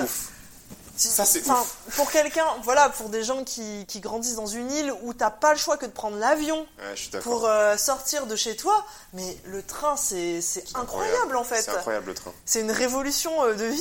Incroyable. Moi, je, je, je, me rappelle donc j'ai beaucoup pris le train pour la première fois quand j'ai passé mes concours euh, pour entrer dans des écoles de commerce. Donc, je faisais le tour de, des différentes écoles où j'étais admissible pour passer les euros. Et donc je voyageais de train en train, enfin de, ouais, de train euh, en train pour euh, rejoindre les différentes villes et juste voir en fait que le paysage, c'est la campagne, genre partout. Euh, juste, tu arrives après dans les villes, je me dis mais en fait, il y a masse de place euh, partout. Euh, et il y, a eu des trucs comme ça, des, sortes de réalisations, mais le, même le concept du train, comme tu dis, de rentrer genre 30 secondes avant que ça ferme, et boum, après tu es à Marseille en deux heures, ou j'en sais rien. Ouais, c'est fou. C'est incroyable. C'est fou, et je pense que ça, on peut pas s'en rendre compte si on y a eu accès toute sa vie. C'est impossible en fait. Mais c'est vrai que moi, ça me, ça me, enfin, je trouve ça extraordinaire. Et tout en fait, l'ensemble du truc. Tu peux marcher dans le train sans enlever ta ceinture de sécurité. Il y a tes bagages qui sont à côté de toi. Même la première fois où tu prends le train, t'arrives méga en avance et tout. Mais oui En fait, t'es là. Ok, le, le quai n'est pas affiché. Exactement. ouais, on était sur euh, garder le lien avec la Réunion, mais c'est cool parce que euh, mon chapitre d'après, je l'ai appelé Voyage Voyage, donc ça fait une bonne transition j'ai l'impression que découvrir le monde, c'était devenu une sorte d'obsession pour toi. Est-ce que tu penses que c'était le cas à l'époque? Bah, Le premier voyage, en fait, je tiens euh, je tiens euh, vraiment, euh, comme beaucoup d'autres choses, cette passion pour le voyage de mes parents, je pense, qui sont eux-mêmes de grands voyageurs. Tu as voyagé avec eux? J'ai voyagé avec eux depuis que, depuis que je suis petite. Euh, ma grand-mère euh, paternelle euh, adorait voyager, à ce qui paraît. Bon, je ne l'ai pas connue, mais mon père raconte beaucoup, mon père et mes tantes racontent beaucoup d'histoires de voyage avec elle. Et ouais, j'ai l'impression que c'est un peu quand même dans notre sang, à la fois d'un point de vue ancestral, mais aussi euh, juste dans ma, dans ma famille. Enfin, j'ai des gens qui, qui aiment beaucoup voyager. Et la première fois que mes parents m'ont mise dans un avion toute seule, c'était pour rejoindre euh, une de mes cousines qui habitait à Montpellier à l'époque. Et euh, bah, j'étais euh, j'étais en cinquième, je crois. Enfin, il s'est passé beaucoup de choses pour moi. euh, En cinquième, t'as pris l'avion toute seule Ouais. Ah, Mais toi, t'étais adulte en sixième. C'était mon, mon oncle, euh, bah, justement celui qui travaillait au ministère, qui, euh, qui m'avait récupéré euh, à Paris. Et puis direct, il m'avait remise dans un, train ou un avion, je sais plus, pour que j'aille à Montpellier avec ma cousine. Et mes cousines, d'ailleurs, qui sont toutes plus âgées que moi, elles se sont beaucoup, beaucoup occupées de moi quand j'étais petite. Enfin, c'est vraiment, c'est comme mes grandes sœurs, quoi. Elles m'ont appris plein de choses. et voilà. Et elle, en l'occurrence, ben... Ouais. Elle, euh, Premier voyage solo en cinquième. Ouais, elle m'a fait découvrir plein de choses. J'ai pris moi, le je- tram pour la première Ah fois ouais, à Montpellier. Montpellier, il y a beaucoup de Réunionnais d'ailleurs. C'est vrai. Moi, je voyais toujours, donc euh, j'ai aussi eu la chance de voyager avec euh, mes parents. Et je voyais des gamins qui avaient mon âge, je sais pas, 11 ans, euh, qui étaient avec le petit, genre tour de cou, Ah oui, avec, euh, UM, ouais, la petite qui, qui montrait qu'ils étaient euh, enfants seuls euh, en voyage. Et moi, je, re- je regardais ces, ces enfants-là, je me disais, putain, les gars, ils sont, je sais pas, ils sont quand même, c'est ouf, quoi. Genre, t'es un gamin, tu prends un avion, t'as une hôtesse qui, qui vient, qui te place à ton siège, qui te demande si ça va et tout, mais quand même, genre, euh, tout est grand, genre, les villes, tout, tout est immense. Et bah, tu étais une de ces gamines. Ouais, ouais, c'est c'est vrai. Mm. C'est vrai. Et euh, après, le premier voyage que j'ai fait toute seule, c'est-à-dire où j'ai moi-même acheté les billets, pris le train, je me suis rendue à une destination vraiment toute seule, je pense que j'avais 15 ou 16 ans. J'étais vraiment hyper indépendante déjà à l'époque. Je sortais, euh, j'étais hébergée chez ma tante à Londres et j'avais décidé d'aller, euh, je sais plus où, euh, dans l'ouest, je crois, de l'Angleterre, toute seule. Bah, Je voulais profiter, en fait. euh, Je passais mes étés à Londres et puis bah, je m'étais dit, bah oui, euh, j'avais acheté mon premier Lonely Planet d'ailleurs, je pense, à cette époque-là, euh, sur la Grande-Bretagne. Je parlais déjà couramment anglais en fait. Et du coup, bah, j'avais décidé d'aller à Bath et, euh, et surtout, je voulais absolument voir un cercle de pierre à Avonbury, je crois. Bon, je me rappelle plus exactement. Tu peux dire ce que tu veux, je, je vais pas fact-checker. Avesbury, c'était Avesbury. et, euh, et du coup, mais j'ai pris mais, un train et après j'ai pris des bus et je pense que les gens ils devaient se dire mais qu'est-ce qu'elle fait? Enfin, c'est, enfin, c'était vraiment dans le paumé de l'Angleterre. Je suis arrivée, bon bah oui, il y avait un cercle de pierre, bon c'était cool, j'étais trop contente d'être arrivée là. Il pleuvait, j'avais pris trois bus pour arriver. euh, bon, bref, rétrospectivement, c'était peut-être pas hyper intéressant, mais j'en garde un très bon souvenir. Mais j'étais partie toute seule en auberge de jeunesse, j'avais tout réservé toute seule et tout. Et en fait, ma tante, elle était mais morte d'inquiétude. Elle me l'a dit après, quoi. Mais euh, elle se disait, mais qu'est-ce que je vais faire s'il lui arrive quelque chose? Qu'est-ce que je vais dire à ses parents? Euh, et, et bon, il m'est rien arrivé du tout. D'ailleurs, j'ai rencontré plein de gens pendant ce voyage, euh, des Taïwanaises que j'ai encore sur Facebook aujourd'hui. euh, et là, euh, c'était un, c'est un voyage que j'ai fait quand, bah ouais, il y a plus de 20, il y a plus de, plus de 20 ans. Ouais, Euh, 20 ans, ouais. Enfin, 20 ans. Donc, euh, Donc le voyage par tes parents déjà, puis Mhm. toi-même tu as pris ça? Moi j'ai noté que, hum, alors j'ai noté, oui, une façon de voyager très personnelle par deux points, la food et l'écriture, parce que du coup tu as, euh, tu as tenu ton blog à la recherche du pain perdu, mhm. qui était plutôt connu dans le milieu à l'époque des Ouais. blogs, Mhm. quand même. Première question, d'où te vient la passion pour la bouffe? Euh, on peut retourner sur le divan du psychanalyste. Avec plaisir. bah, je j'adore manger. En fait, franchement, manger c'est la chose la plus importante, une des choses les plus importantes pour moi dans ma vie. Je m'attendais pas à cette réponse. Si, non, mais la raison pour laquelle, alors, maintenant j'ai la un raison chien. pour laquelle je me réveille. Euh, Maintenant j'ai un chien, donc la raison pour laquelle je me lève, c'est parce qu'il faut sortir Kitsu. Mais avant, la raison pour laquelle je me levais, c'était pour manger. Je La motivation. Connais, oui, je connais aucun meilleur moment dans ma vie de tous les jours que les repas. Ce n'est pas une exagération. Ah, je juge pas, c'est marrant. Si je passe un. Genre là, on passe un super bon moment, enfin, je suis trop contente qu'on soit ensemble et tout. Mais si on mange en plus, mais alors là, mais il n'y a pas de meilleur moment, quoi. si on mange un truc bon, en plus. Oui. c'est genre le paradis. Euh, Donc ça avait du sens pour toi de créer un blog qui rassemble voyage, donc écriture et bouffe. Ouais. C'était. Euh, en quoi le concept? Alors le concept à la base, c'était euh, d'explorer un peu. J'avais pas encore euh, vraiment mis en place toute cette. Euh, je voyageais, mais c'était pas un objectif de vie en fait. Donc là, on, est en 2014. C'est le grand moment des blogs d'ailleurs, des blogs voyage en particulier. Donc t'as quel âge? T'en es où dans ta vie en 2014 Je travaillais déjà. Je travaillais depuis deux ans, deux ou trois ans. Et en fait, je, je, je sais pas, j'ai eu un peu une une idée ou une, euh, une, épiphanie un jour en me disant mais euh, en fait ce qu'on mange, nos habitudes alimentaires, elles sont vraiment le reflet de notre culture. En, me rendant compte que bah, moi j'adorais manger asiatique, euh, enfin que je, je, mangeais plutôt chinois. je m'étais jamais trop posé de questions sur la, les influences culturelles de mon alimentation en fait jusque là, mais c'est vraiment en, en, étant ici, en constatant que bah, moi j'avais envie de manger du riz tout le temps en fait, mais quand même j'avais, j'étais beaucoup plus attirée par euh, tout ce qui était euh, cuisine largement euh, asiatique. Et je me suis un peu interrogée là-dessus. J'ai commencé à me demander bah, justement quelle était la part d'influence culturelle dans ce qu'on aimait manger, quelle était l'histoire des plats qu'on mange.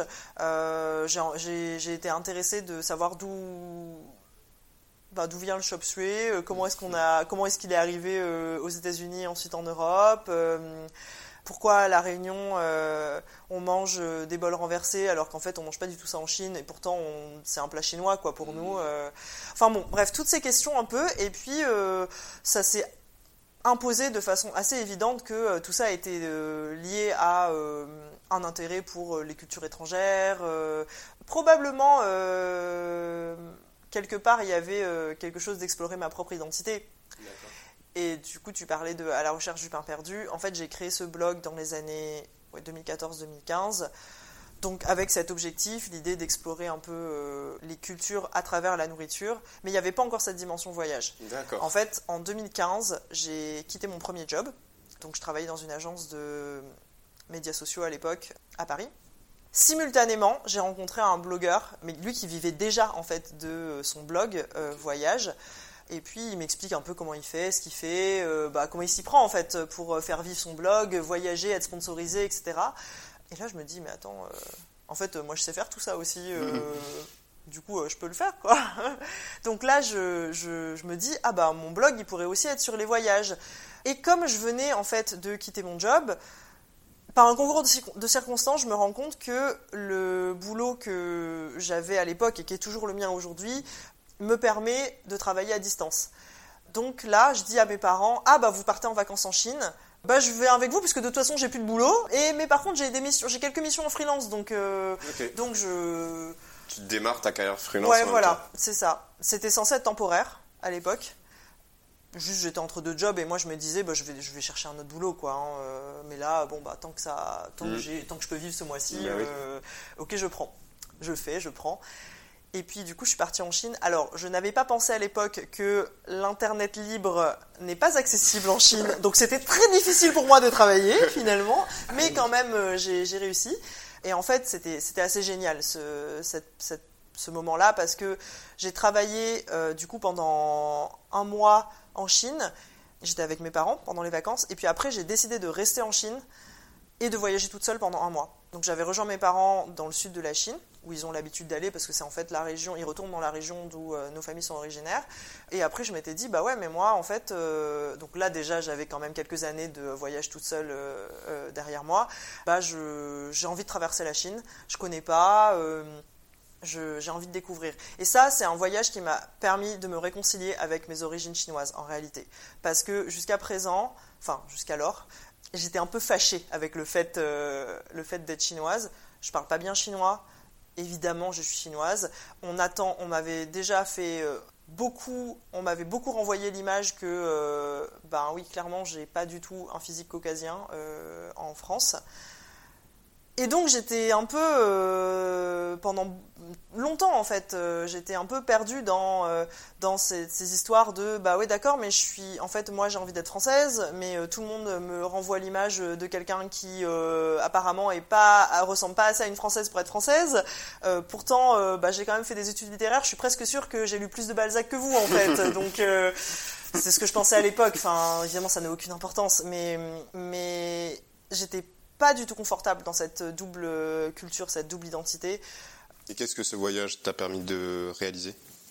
Je crois que le fait de voyager toute seule, en fait, parce qu'en fait, il y avait l'autre versant qui était que ma mère avait très envie que je sois chinoise.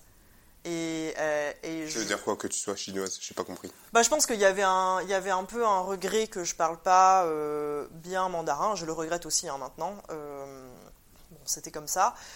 Et que je m'intéresse pas plus en fait à l'époque à la culture chinoise. Bah, comme je disais, bah moi j'avais juste envie d'être française en fait. Euh, T'as pas grandi en Chine j'ai pas grandi en Chine, mais euh, il y, a un ré- il y a un fort intérêt euh, euh, dans, sur- du côté de ma mère, un peu du côté de mon père aussi, mais il y a un fort intérêt intellectuel en fait euh, pour la culture chinoise chez mes oncles et tantes.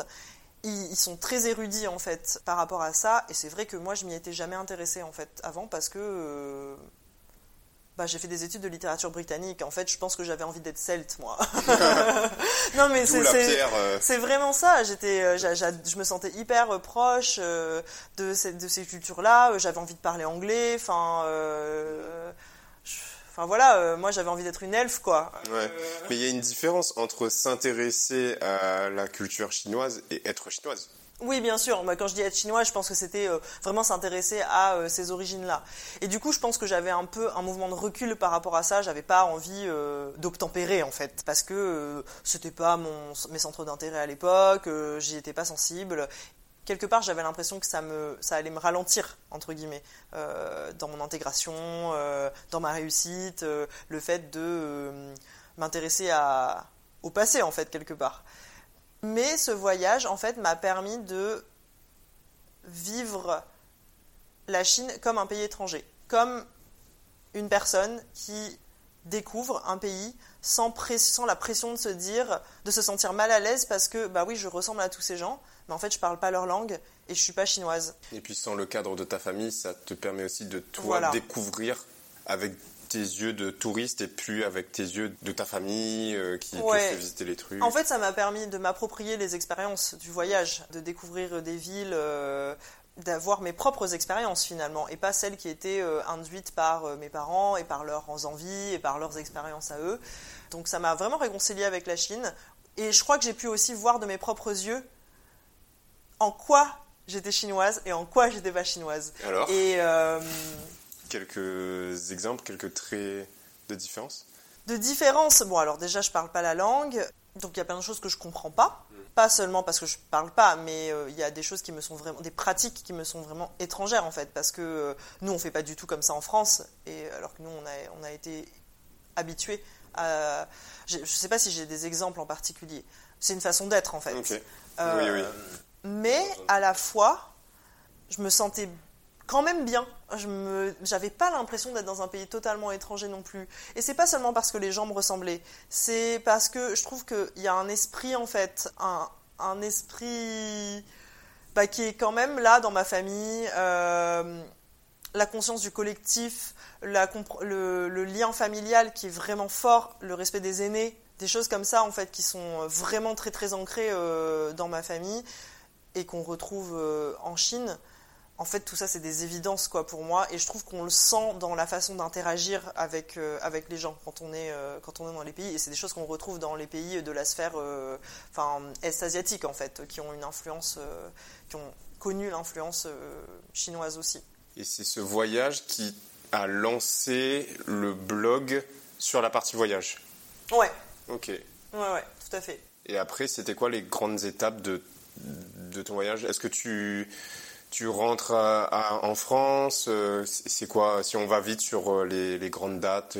Bah, Je fais beaucoup d'allers-retours en fait. Donc j'ai quitté la France pour mon premier grand voyage en Chine en 2016, comme je disais. Non, c'était en 2015.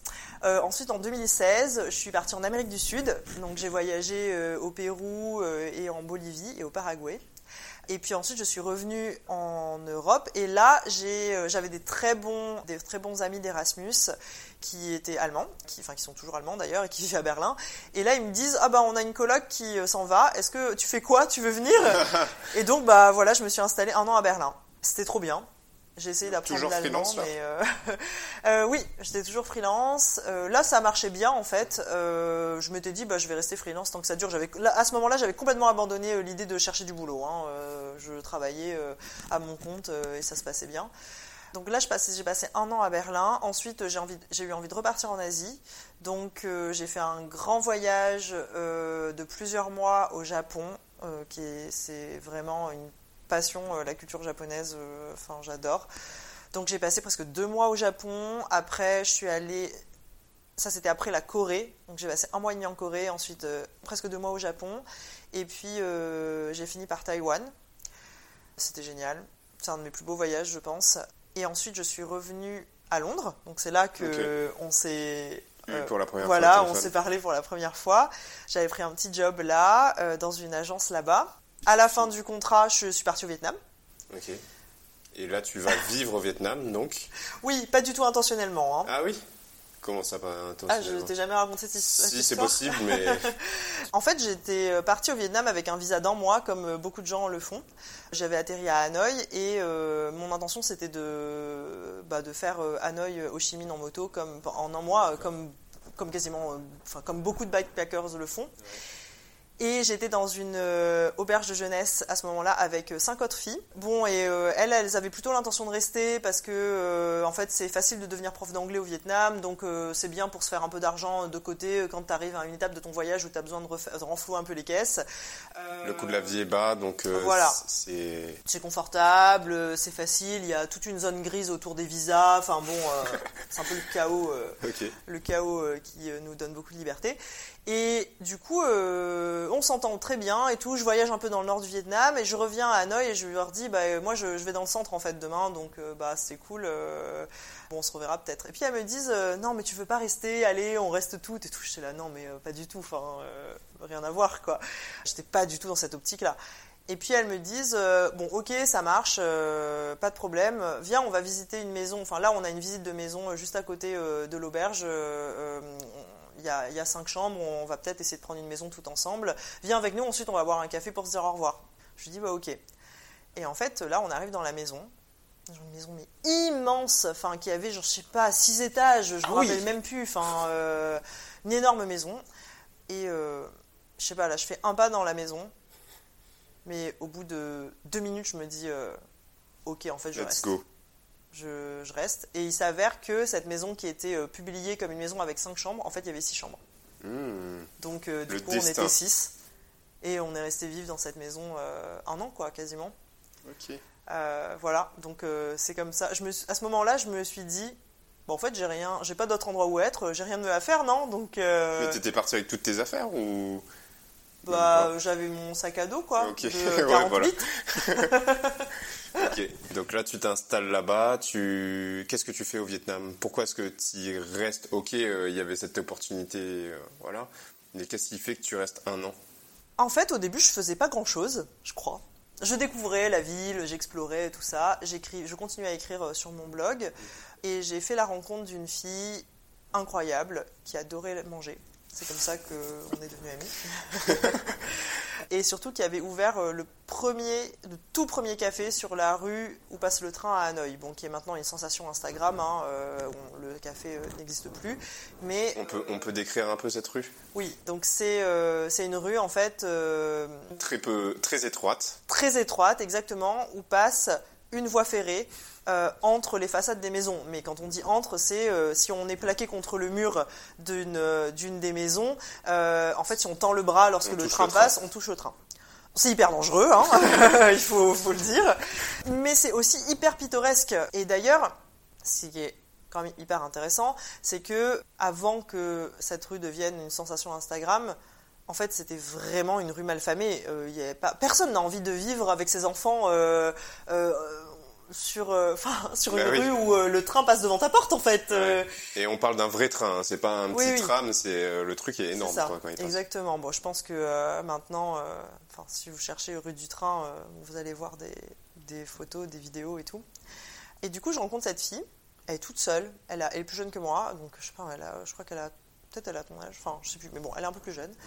Et elle a monté toute seule ce café, mais hyper mignon. euh, elle a fait toutes les recettes toute seule. Enfin, elle a, vraiment, elle a un vrai sens de l'accueil en fait. Et euh, du coup, on, on commence à. En fait, on se lie d'amitié. Puis un jour, elle me dit écoute, euh, si, si tu veux, on fait un peu un échange. Moi, j'ai besoin de prendre une journée de pause. Et euh, bah, est-ce que tu veux tenir le café euh, à ma place euh, euh, Trop bien. pendant la journée? J'étais là, bah ouais, génial. Et c'était ma première euh, expérience euh, de la sorte, quoi. Ouais. Euh, Business physique, euh, ouais, voilà. des Enfin, clients. Exactement. Et puis là, ben, c'était fou parce qu'elle me faisait confiance en plus. Enfin, c'était, je veux dire, j'avais la responsabilité de la caisse, euh, Ouais. enfin, de, de bien servir. euh, bah, elle m'a vraiment formée en fait sur, bah, sur son business. Et pour moi, c'était génial parce que je vivais dans une vraiment. à l'époque, il n'y avait pas de touristes sur, euh, sur cette rue en fait. Il n'y avait aucun, ça n'existait pas. Il n'y avait pas d'article dessus. euh, les gens qui arrivaient là, ils étaient euh, ils se perdaient en fait parce qu'ils s'étaient perdus quoi. Ou alors ils avaient vraiment fait des recherches sur, Mhm. euh, pour, pour arriver jusqu'à nous. Et bah tout le monde autour c'était vraiment des locaux, euh, leur famille euh, était d'ici, euh, ils avaient une maison ici parce que leurs parents en fait travaillaient pour la voie ferrée, Euh, donc euh, donc personne ne parlait anglais. Bon mon vietnamien est vraiment pas terrible, hein, mais euh, C'est dur. Hein. ouais c'est très dur. Ah, c'est dur. Mais euh, voilà, enfin, j'étais vraiment intégrée dans la communauté grâce à, du coup, grâce à ce job. Et après, on a monté un autre business, en fait, avec cette amie qui s'appelle Tao. Comme vous l'aurez compris, j'adore manger. Et donc, euh, elle aussi. Donc, on a monté, euh, en fait, un business de food tour pour, euh, présenter la street food autour de la rue du train et les gens qui font la street food, donc les petits boui les petites, euh, les spécialités vraiment que tu peux découvrir que si un local t'emmène. Donc on a monté des tours pour, euh, pour les Français, pour les francophones et les anglophones en fait. D'accord. Voilà, donc après elle, elle s'occupait euh, du café, moi je m'occupais plus vraiment du café. Et euh, moi je Ça t'a donné des une raison de rester, un projet euh, ancré localement aussi? Oui, et, euh, et en plus, ce qui était incroyable, c'est que, bon, bien sûr, ça me permettait vraiment de d'être intégré, immergé dans la communauté. Et en plus, euh, j'utilisais aussi Hanoï pour euh, voyager euh, dans le reste de l'Asie, parce que c'était vraiment pas cher, c'était vraiment facile. Donc j'ai visité plein de pays de l'Asie du Sud-Est comme ça. euh, Le coin est trop beau. C'était génial, ouais. Je, enfin, je suis allée. Enfin, j'a- j'adore la Malaisie, donc je suis allée plusieurs fois en Malaisie. je suis allée à Hong Kong, j'ai pu aller à Singapour. Enfin, au Cambodge, bah, tous les, un peu tous les pays autour, à Bali. Bon, c'était trop bien. Ça me fait penser à un truc que, que tu m'as dit un jour. C'est que quand on voyage aussi longtemps, c'est probablement parce qu'on a quelque chose à fuir. Ouais, c'est vrai que ça, c'est quelque chose que je dis souvent. En fait, je pense que on, on- quand on est tout le temps en mouvement comme ça, c'est soit qu'on fuit quelque chose, soit qu'on cherche quelque chose. Bon, c'est probablement les deux à la fois d'ailleurs. Hmm. Euh, donc j'imagine que la question... euh, Dans ton Qu'est-ce que je fuyais? Franchement, je sais pas ce que je fuyais. Je pense que je fuyais la peur de pas réussir dans le modèle imposé En France? En France, ouais. D'accord. J'avais peur de. Ouais, je pense que j'avais peur d'échouer, euh, à monter dans les échelons, à hum, avoir un copain, euh, tout ça. Alors, à la fois, ça me faisait pas forcément envie, mais justement parce que ça me faisait pas envie, bah, j'avais peur de pas y arriver. Et du coup, je prenais toujours le contre-pied des situations. Je faisais toujours des choix qui ne me permettaient pas d'être dans des situations classiques, en fait. J'étais souvent dans un état d'esprit où il fallait que je fasse différemment, en fait. Je me disais pas, je veux faire différemment pour me démarquer des autres. C'était pas ça. Que... Mais euh, oui, en fait, je voulais pas me retrouver dans. Je voulais qu'on, je voulais pas qu'on puisse me dire, ah bah t'as pas réussi, puisque de toute façon t'es pas dans les conditions pour réussir. Donc euh, voilà, enfin la question ne se pose pas finalement. Bon, breaking news, ça n'a pas marché parce que euh, on continue à me dire oui mais c'est normal que tu trouves personne parce que de toute façon tu voyages tout le temps. Et je le vivais quand même comme un échec au final, alors que, alors que je pense que je m'étais, oui voilà, moi-même mise dans cette situation. Donc euh, je pense que c'était ça que je fuyais, la peur de pas coller au modèle social en fait. D'accord. Et après, qu'est-ce que je cherchais? Bon, je pense une forme de réconciliation avec avec moi-même et avec euh, mes origines, parce que en fait le fait est que au bout de deux ans au Vietnam, j'avais quand même envie de rentrer en Europe. J'avais, en vrai, j'avais, je voulais pas me l'avouer, mais j'avais envie de rentrer en France. Bon, j'ai pas pu rentrer en France tout de suite. Je suis allée aux Pays-Bas. Oui. T'as mis une étape supplémentaire. C'est ça. Mais en réalité, je voulais rentrer à Paris. Et d'ailleurs, dès que j'ai pu, je suis rentrée à Paris. Et c'est d'ailleurs quand, euh, quand je suis rentrée en Europe qu'on a commencé Bas de Carré. Parce que là, ça commençait vraiment à devenir évident que j'avais euh, un intérêt pour mes origines qui refaisaient surface ou qui faisaient surface. C'est un peu comme si j'étais allée explorer, mais tellement loin. Parce qu'en fait, il y a eu aussi euh, un, voyage qui a vraiment marqué mon histoire de voyageuse. C'était, c'est le voyage que j'ai fait en Mongolie et c'est le voyage que j'ai fait juste avant de rentrer en Europe. Et la Mongolie, c'est tellement loin, c'est tellement difficile d'y accéder, c'est tellement euh, magnifique. En fait, c'est quand j'ai fait ce voyage, j'avais l'impression d'être tellement allé au bout du monde que je me suis dit, ok, en fait, là, si je devais m'arrêter de voyager et si on me disait, euh, tu voyageras plus jamais de ta vie, bah c'est ok. En gros, tu as fait un opposé de la France ou un un contraire tellement fort que c'est bon quoi. Ouais, et même de la Réunion en fait, quand, ah, on y pense, parce que la Mongolie c'est tout, c'est tout l'inverse. Enfin, je suis allée jusqu'à la partie de, sibérienne en fait de la Mongolie. Bah, il fait froid. Ça t'a pas rappelé la plaine des Cafs euh Pas du tout. ah non. Désolé pour nos amis de la plaine des Cafs, c'était une pique euh, gratuite de ma part. mais du coup, ouais, c'était euh, complètement l'opposé en fait. Et ben voilà, j'avais l'ensentiment que euh, c'était, j'avais accompli quelque chose, que je pouvais rentrer. D'accord. Et c'est à ce moment-là qu'on se rencontre euh, pour de vrai, quoi. Euh, ou en tout cas qu'on démarre le projet Bas de Carré. Autour du fameux documentaire Qui ça nous l'est. Ouais. Peut-être qu'on est arrivés tous les deux à un moment où on s'interrogeait sur justement qui ça nous l'est. Donc c'était pendant le premier confinement, je crois. Ouais donc euh, le, je vois le documentaire, je le publie sur euh, Facebook en taguant tous les réunionnais que je, que je connais, que j'ai en tête. Je ne sais plus si, euh, si je t'avais tagué ou pas, mais en tout cas, dans mon message, c'était regardez ça absolument et après on en discute si vous souhaitez. Et tu as été la seule à m'avoir dit avec plaisir pour en discuter sachant qu'on se connaissait pas trop quoi. Ou très très peu. On s'était croisés en voyage euh, de demi-journée et voilà.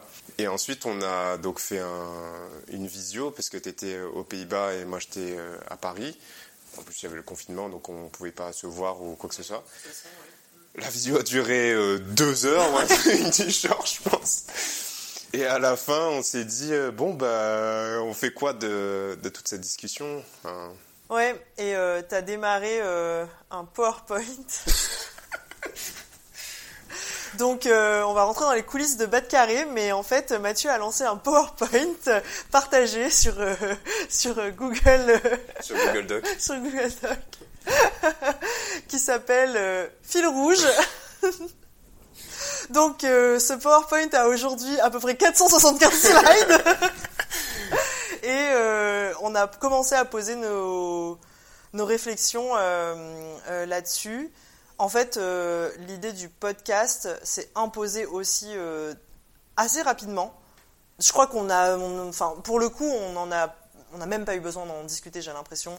Enfin, on avait rapidement euh, ouvert. En fait, je crois qu'on n'osait pas se le dire tous les deux qu'on voulait faire un podcast. ouais, je crois. On avait un peu ouvert le truc. Wow, est-ce qu'on fait un blog? Est-ce qu'il y a du YouTube? On s'était envoyé des des formats ou des vidéos, des trucs qu'on avait euh, découverts et, et qui pouvaient nous inspirer. Et après, on s'est dit bon, en fait. Euh, le podcast, euh, c'est un truc qu'on écoute Mm. quotidiennement et pourquoi pas le faire Ouais, c'est ça. Et c'est comme ça que, que Bad Carré est né, avec ce PowerPoint fil rouge, donc qui existe toujours. Donc ce PowerPoint il nous sert aujourd'hui, à chaque fois qu'on fait des, des réunions, de pouvoir noter ce qui se dit, les projets à venir. Voilà, mais Ouais, il existe depuis aussi, le tout, tout euh, début. euh, Ouais, si on remonte à la, aux premières slides, il y a euh, les études de, de logo euh, pour, pour le logo de Bad Carré. ouais. Et puis c'est là qu'on écrit toutes les présentations de nos invités. Est-ce que tu te rappelles, c'était quoi l'ambition de départ de ce projet? Si tu arrives à, le- à le redire avec tes mots aujourd'hui.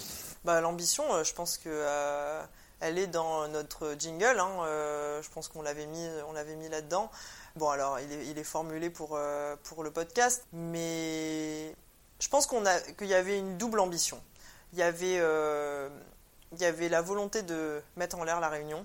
Mhm. Euh, ça, c'est l'ambition avérée de Carré. Donc, aller à la rencontre des Réunionnais qui ont réalisé leurs rêves, en fait, et qui nous racontent un peu comment ils ont, eux, gardé ce lien. Et la deuxième ambition, c'était, je pense, notre ambition personnelle partagée, c'était de se donner la chance, en fait, de reconnecter avec euh, nos racines et de mieux comprendre qui on, qui on est.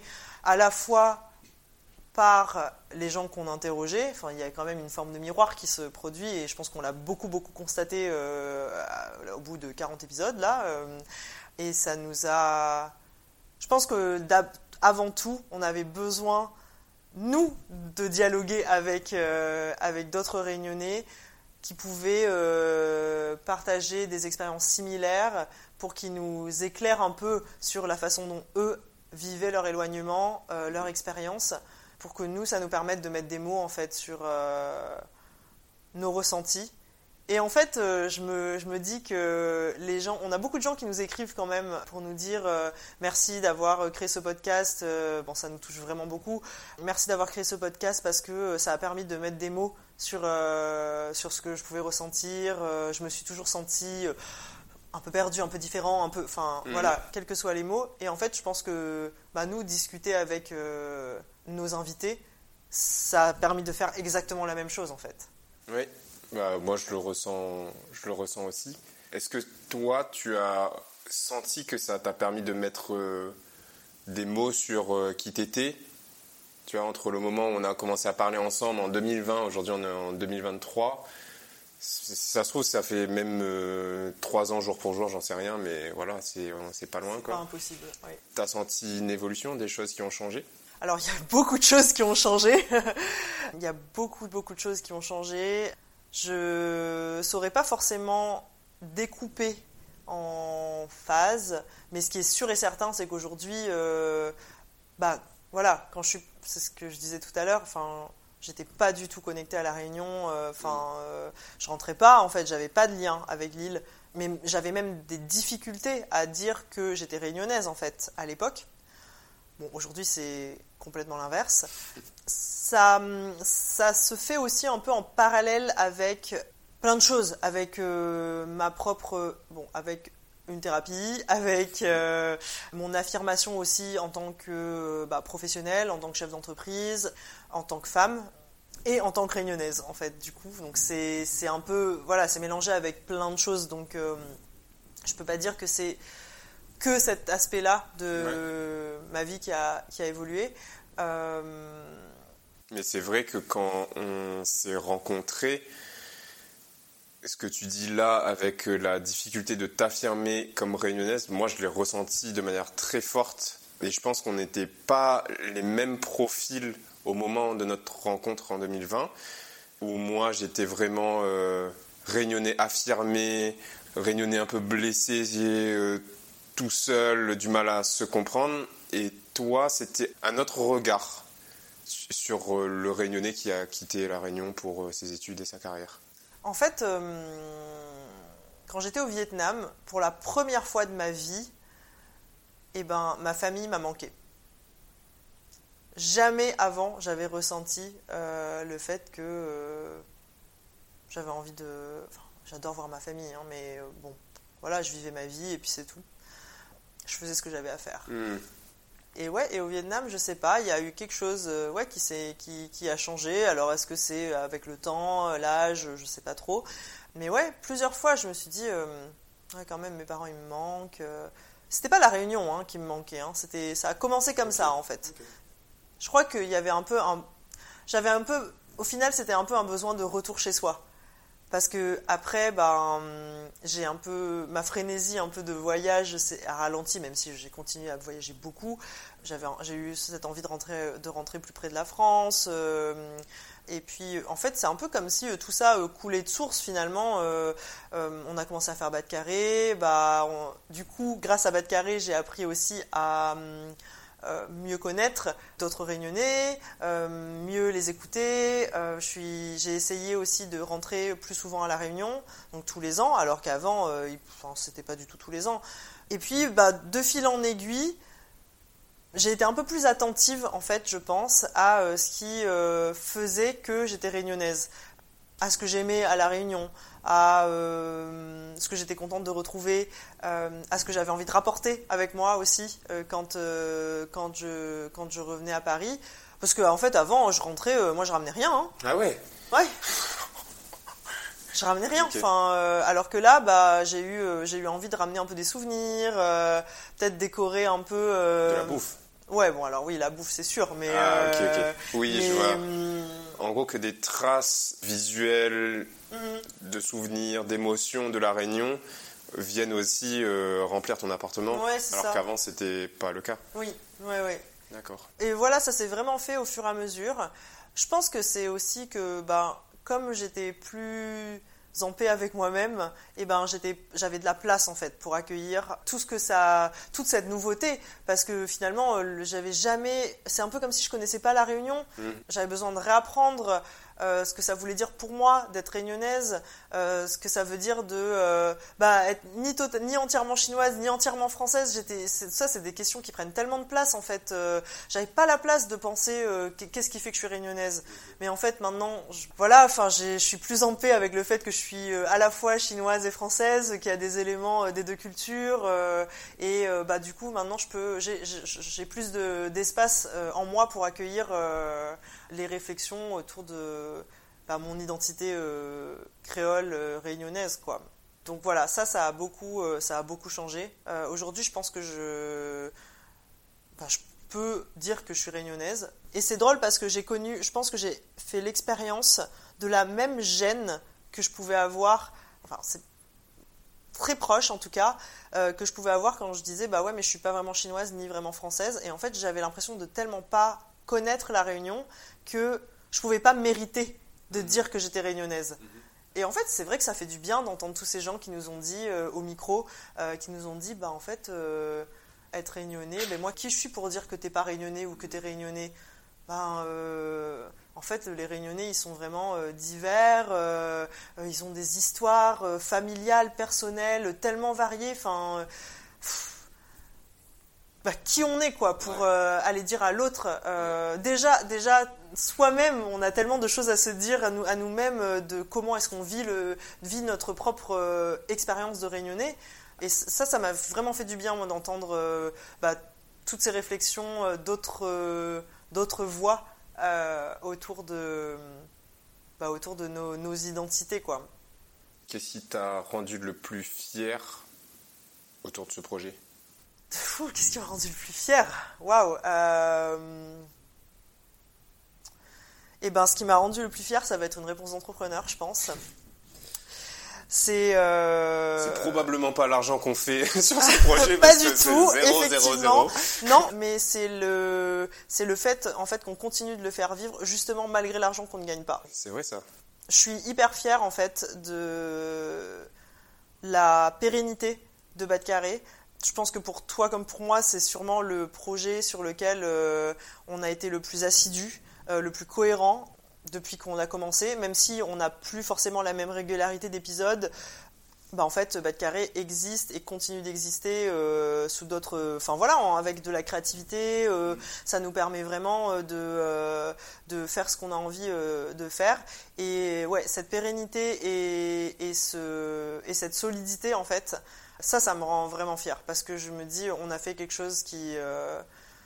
le fait que ça perdure montre que ça, ça continue d'avoir du sens et qu'on arrive quand même à le faire, à le faire vivre sans être resté euh, dans on sait pas euh, on s'est pas momifié dans euh, dans notre première idée et ça pour le coup je pense que c'est quand même beaucoup grâce à ton état d'esprit. je te le dis souvent, mais nos auditeurs ne le savent, ne le savent pas, je pense.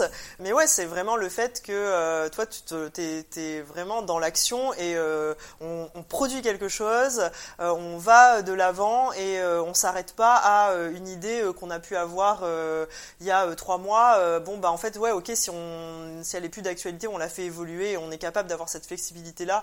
Ouais, et ça, franchement, je pense que c'est. très gentil notre plus grande réussite sur Bad Carré. Quoi. C'est très gentil. Mais je te rejoins vraiment sur. Euh, moi, j'ai l'impression qu'on laisse une sorte d'héritage. C'est peut-être un grand mot, mm. mais euh, quand je compare euh, aux autres projets que j'ai lancés, qui se sont arrêtés et où il se passe plus rien, Là, même si on perd en régularité, on a toujours, nous, notre cerveau qui est branché dessus. On se dit qu'il faudrait qu'on fasse telle interview, qu'on rencontre telle personne, voilà, d'autres opportunités. Comment est-ce qu'on peut faire évoluer les choses aussi en fonction de notre évolution personnelle? Parce que, euh, bah, comme on l'a vu là, on n'est plus la même personne entre 2020 et 2023 en termes de personnes, mais aussi en termes de rapport avec euh, la Réunion. Donc il faut aussi que le projet il ait un alignement euh, qui soit plus bah, actuel, actualisé euh, avec nous. J'ai l'impression aussi qu'on laisse quelque chose parce que des gens continuent de nous découvrir. On continue de nous écrire aujourd'hui pour dire ah j'ai découvert euh, le podcast et tout. Et voilà, il est là et il sera peut-être découvert par des gens dans 5 ans qui partiront en France et qui auront besoin de, ressentir ça.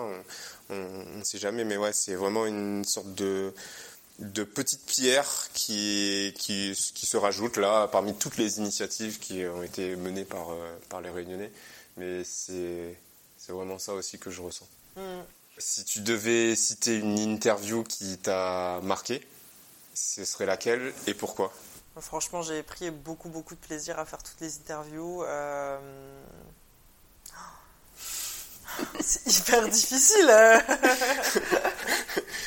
Franchement, je pense que la réponse qui me vient, euh, le plus euh, rapidement, et c'est pas du tout un, classement. Je pense que c'est l'interview d'Edith Wongikam parce que déjà c'était la première interview avec le Zoom en face à face. Donc, il faut expliquer. D'habitude, on interviewe à distance, donc on est en France et on interviewe des gens qui sont en France ou à La Réunion, mais par l'ordinateur. Et là, c'était la première interview. On a acheté un micro de journaliste euh, pour pouvoir le faire en face à face. compliqué à mettre en marche lorsqu'on ne connaît pas. à chaque fois qu'on réutilise le micro, on doit tout redécouvrir. on oublie tout le temps comment ça fonctionne. Et ça rajoute une, une, couche du coup, euh, parce que euh, bon, toi, tu étais tout seul pour cette interview et à chaque fois qu'on utilise euh, les outils, ben, on est tout seul pour gérer la technique, faire en sorte que euh, l'interviewé soit dans des bonnes conditions, soit à l'aise et puisse répondre aux questions euh, de manière fluide et, naturelle. Il faut qu'on gère le fil rouge de l'interview, qu'on soit aussi là pour cadrer, mais aussi sentir s'il y a un sujet qui est intéressant qu'on va creuser. Donc ça fait beaucoup d'informations Euh, et, en plus, et en plus, il faut gérer le fait que quand on connaît pas bien l'enregistreur, franchement, on a trop peur que ce ne soit pas en train d'enregistrer. Ah c'est clair, c'est l'angoisse. Donc, euh, donc ouais, ça, bon, alors voilà, ça c'était la partie euh, technique pour la petite anecdote, et aussi parce que bah, c'est quelqu'un qui est experte en fait de la diaspora chinoise, en particulier dans l'océan Indien, donc bon voilà, qui est universitaire et qui, euh, bah, qui m'a vraiment appris plein de choses en fait sur la communauté chinoise et du coup euh, qui en fait a contribué tout simplement à euh, ce, un peu ce retour à, mes racines, toute cette cohérence de, autour de bah, qui on est en tant que chinois réunionnais. En fait, faut connaître, faut connaître son histoire, quoi. Enfin, je dis pas que c'est une obligation, je dis juste que ça apporte un éclairage qui euh, permet d'apaiser en fait certaines euh, peut-être certaines questions certains questionnements ou certaines tensions euh, qu'il peut y avoir et puis bah, c'est de la curiosité aussi tout simplement. C'est intéressant de de s'imaginer ce que nos parents grands-parents arrière-grands-parents ont pu vivre comment a été la réunion. Elle a, elle a beaucoup parlé de comment était la réunion aussi à l'époque. Ça c'était intéressant. Donc voilà, j'ai bien aimé, j'ai bien aimé cet épisode-là. Et puis ça changé aussi des profils quand même euh, qu'on avait pu interviewer parce qu'on interviewait très peu d'universitaires euh, à cette époque-là. Enfin, c'était dans nos premiers, nos premières, mm. premières interviews de ce genre-là. Donc, euh, donc ouais, il y avait un petit peu, un petit peu de la nouveauté aussi de ce côté-là. Je comprends.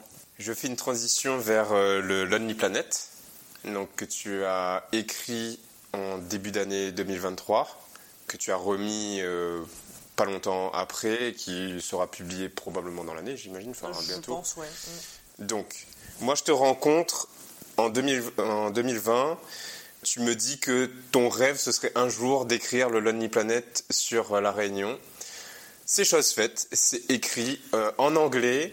Euh, tu as sillonné euh, toute l'île de long en oh large en travers pour ouais, grâce à mon papa, parce que je le rappelle, il y a quelque chose qui n'a pas changé depuis que nous avons lancé le mètre carré. Je n'ai toujours pas mon permis, mais je suis en train de le passer. Voilà, donc c'est quand même, c'est quand même un progrès. Hein, ah oui, oui, oui, oui. tu as ton code. J'ai mon code, j'ai mon code, exactement.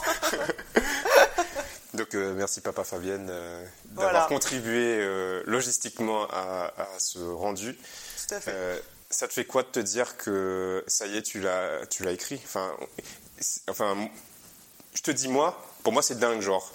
Il y a un livre, un guide sur la Réunion.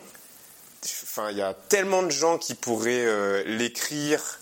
Et quand on part du de là où tu étais avant avec ce côté euh, manque de légitimité sur euh, le fait de se sentir réunionnaise, euh, tu vois, et donc d'écrire un guide touristique sur la Réunion, je trouve ça fou.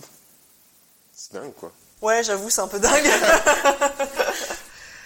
ouais, c'est un peu dingue. bah, t'as raison, c'était un, c'était un rêve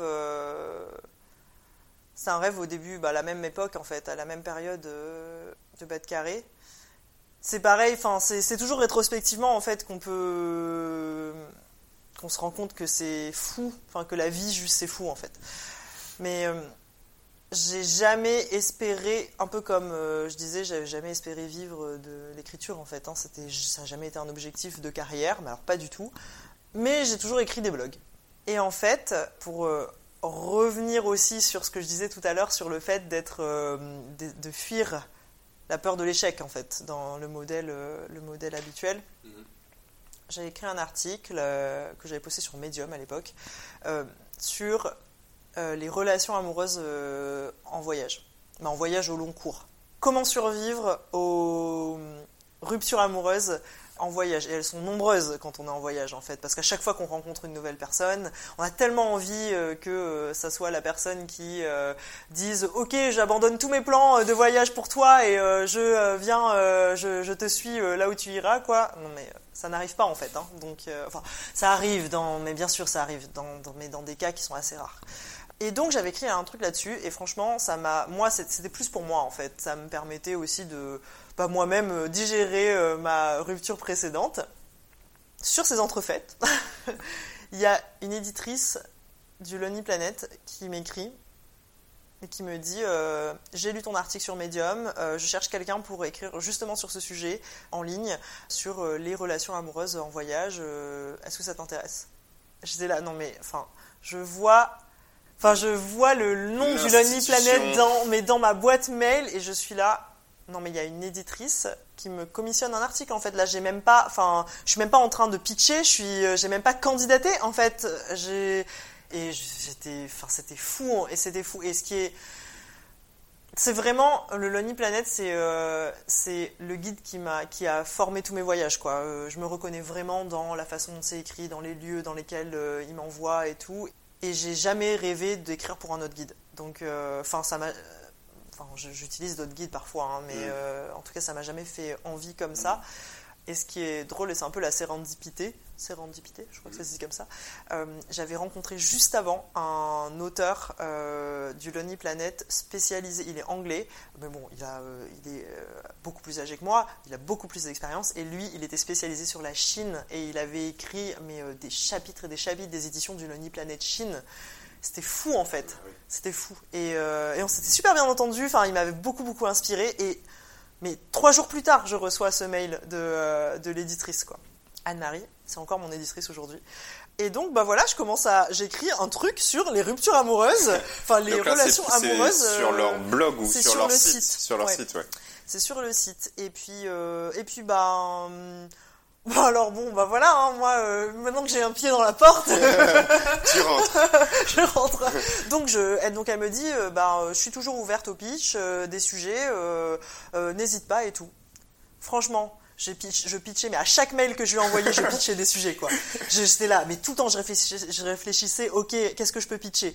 Donc, euh, j'ai fait tel voyage, je peux parler de ça, j'ai vu tel truc. Donc, bah, petit à petit, en fait, euh, je, je ben, voilà, j'écris plus de choses. Ça, c'est quand ça euh, C'était en 2018. Ok. Donc j'habitais encore au Vietnam.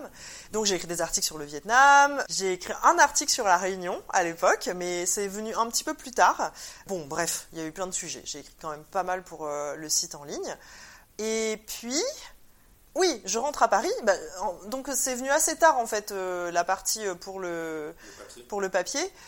En 2020, donc quand on avait, quand on a commencé à faire bas de carré et qu'on se parlait, effectivement, je vois très bien le moment auquel tu fais référence quand tu dis c'était un rêve et tout, c'est vrai. J'avais un peu jeté une bouteille à la mer en fait euh, avec euh, avec mon éditrice et je lui avais dit euh, au fait, je suis de la Réunion. en fait, elle m'a commissionné un article sur le top 10 des lieux à visiter à la Réunion. Et là, dans un mail, quand je lui rends, je lui dis ah mon rêve, ça serait vraiment, ça serait vraiment d'écrire un jour le guide papier. Mais à ce moment-là, enfin genre je je pense même pas que c'est possible, quoi. Je sais même pas comment ça se passe, l'édition du guide papier. Enfin, ça n'a rien à voir, en fait, quelque part. Et puis, bon, bah, le temps passe et tout. Je rentre à Paris en 2021. Une étape intermédiaire entre le ouais. papier pour la Réunion. Et là, en fait, un autre éditeur de Lonely Planet me contacte en me disant J'ai entendu dire que tu étais à Paris. Est-ce que ça t'intéresse euh, d'écrire un article en ligne sur Paris? Et là, je me dis Ok j'ai quand même franchi une étape parce que déjà, ils savent que je suis rentrée à Paris, mm. alors que c'est pas moi qui leur ai dit en fait, hein, mais euh, juste, euh, ils savent que maintenant je suis basée à Paris. Ils me contactent pour écrire un article sur Paris en anglais, alors que des auteurs francophones, euh, des auteurs francophones et anglophones à Paris, il y en a plein en fait. Donc, tu commences à émerger. Ouais, là je me dis, ok, c'est vraiment cool. Bien sûr, je dis oui. Et quelques temps plus tard, on me commissionne la première édition du guide Expérience Paris, euh, qui est en fait une nouvelle édition euh, Lonely Planet, donc euh, première édition, écriture de zéro, en anglais. donc là, cette fois, c'est un, objet physique un, Ouais, là, c'est le, le livre. Qui est publié maintenant. Ensuite, j'ai mis à jour l'édition Pocket de Paris. Là, on est déjà en plein. Enfin, genre, je suis on top. Hein. évidemment, on fait ça. Enfin, bien sûr, quand on me commissionne sur les guides papier, je suis vraiment aux anges c'était incroyable en fait. J'allais écrire dans un livre qui allait être imprimé. Enfin, c'était fou, c'était fou pour moi. vraiment, ça me suffisait. Hein, euh. Et puis, euh, bah, en fait, ça continue. Juste, euh, il continue à me demander des choses, à me recontacter pour les éditions de Paris. je, suis, je suis trop contente. Et en décembre de l'année dernière, du coup, Anne-Marie m'écrit. Elle me dit bah, En fait, c'est moi qui m'occupe des destinations pour la France maintenant alors qu'elle ne faisait pas ça avant. Je me suis rappelé que tu étais de la Réunion. On recommissionne pour la Réunion Maurice et les Seychelles. Est-ce que tu veux faire la Réunion? Et là, enfin, je me dis, mais. Quoi? C'est pas possible, quoi Et comme quoi, les bouteilles à la mer, en fait, euh, elles, euh, elles arrivent à quai euh, parfois, quoi. Elles arrivent sur le rivage. Et du coup, bah voilà, c'est comme ça que je commence à écrire la Réunion, mais il faut dire que je suis toute seule en fait pour, pour tout. Pour toute l'île. Enfin, c'est une, une, entreprise mais phénoménale. Hein. Enfin, en fait, bah, j'étais pas sûre d'en être capable, mais quand t'as pas le choix et que tu dois rendre un truc, tu le fais en fait. Donc, donc du coup, j'ai passé, pour revenir à ce que on disait au tout début, j'ai passé bah, presque six semaines à La Réunion, là, en février-mars, pour écrire, pour produire et pour écrire ce Lonely Planet. Eh ben, on a hâte de, de le lire, de le découvrir. Est-ce que tu penses que, que ça a joué quelque part, que ce soit dans ta confiance ou dans le côté professionnel Peut-être qu'ils t'ont découvert, ils ont découvert le podcast ou j'en sais rien. Est-ce que ça a joué quelque part dans cette arrivée-là? Je pense que ça a joué dans ma confiance parce que ça m'a donné de la légitimité. Ça va ensemble en général. Euh, j'avais déjà fait quelque chose sur la Réunion. J'ai pas eu besoin de le mettre en avant. Hein. Enfin, en fait, euh, pour euh, c'est quand même des écosystèmes très différents. Euh, c'est anglophone ah pour le Lonely, donc même si je pense qu'Anne-Marie parle français. Donc, donc j'ai pas, ça m'a pas servi en tant qu'objet, en tant que tel. En revanche, bah, je pense que ça nous aide vraiment à, être plus sûr de nous. D'ailleurs, on se le dit souvent, euh, quand on se rappelle des premières fois où on devait interviewer des gens, on était hyper stressé, euh, fallait euh, préparer les questions genre hyper longtemps à l'avance, on avait une trame de questions même pour être vraiment se rassurer.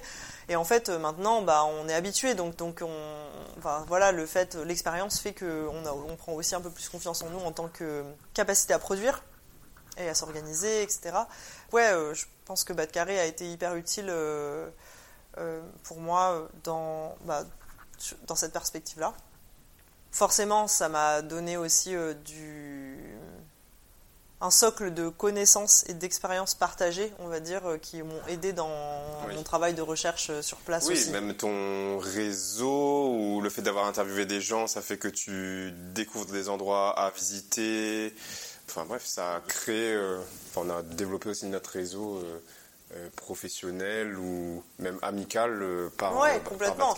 et ça me permet aussi de alors bah, par exemple on connaissait déjà je connaissais déjà Carole la petite créole avant mais en fait bah, le fait de continuer à faire des choses de l'avoir interviewée bah, de, de, continuer à suivre nos, nos travaux respectifs bah, ça renforce nos liens on se voit à chaque fois que je rentre même si c'est qu'une fois par an bah, ça me fait plaisir de nouer de nouer vraiment ces liens. Euh, je pense que ça nous permet aussi les gens, la plupart des gens qui ont été interviewés sur Bad Carré, en fait, euh, c'est des gens avec qui on, est encore en contact, parfois régulièrement, euh, parfois moins, mais le réseau, c'est quand même, enfin le réseau et les liens, en fait. Oui, les liens. T'as raison. Sont, sont, hyper importants, quoi.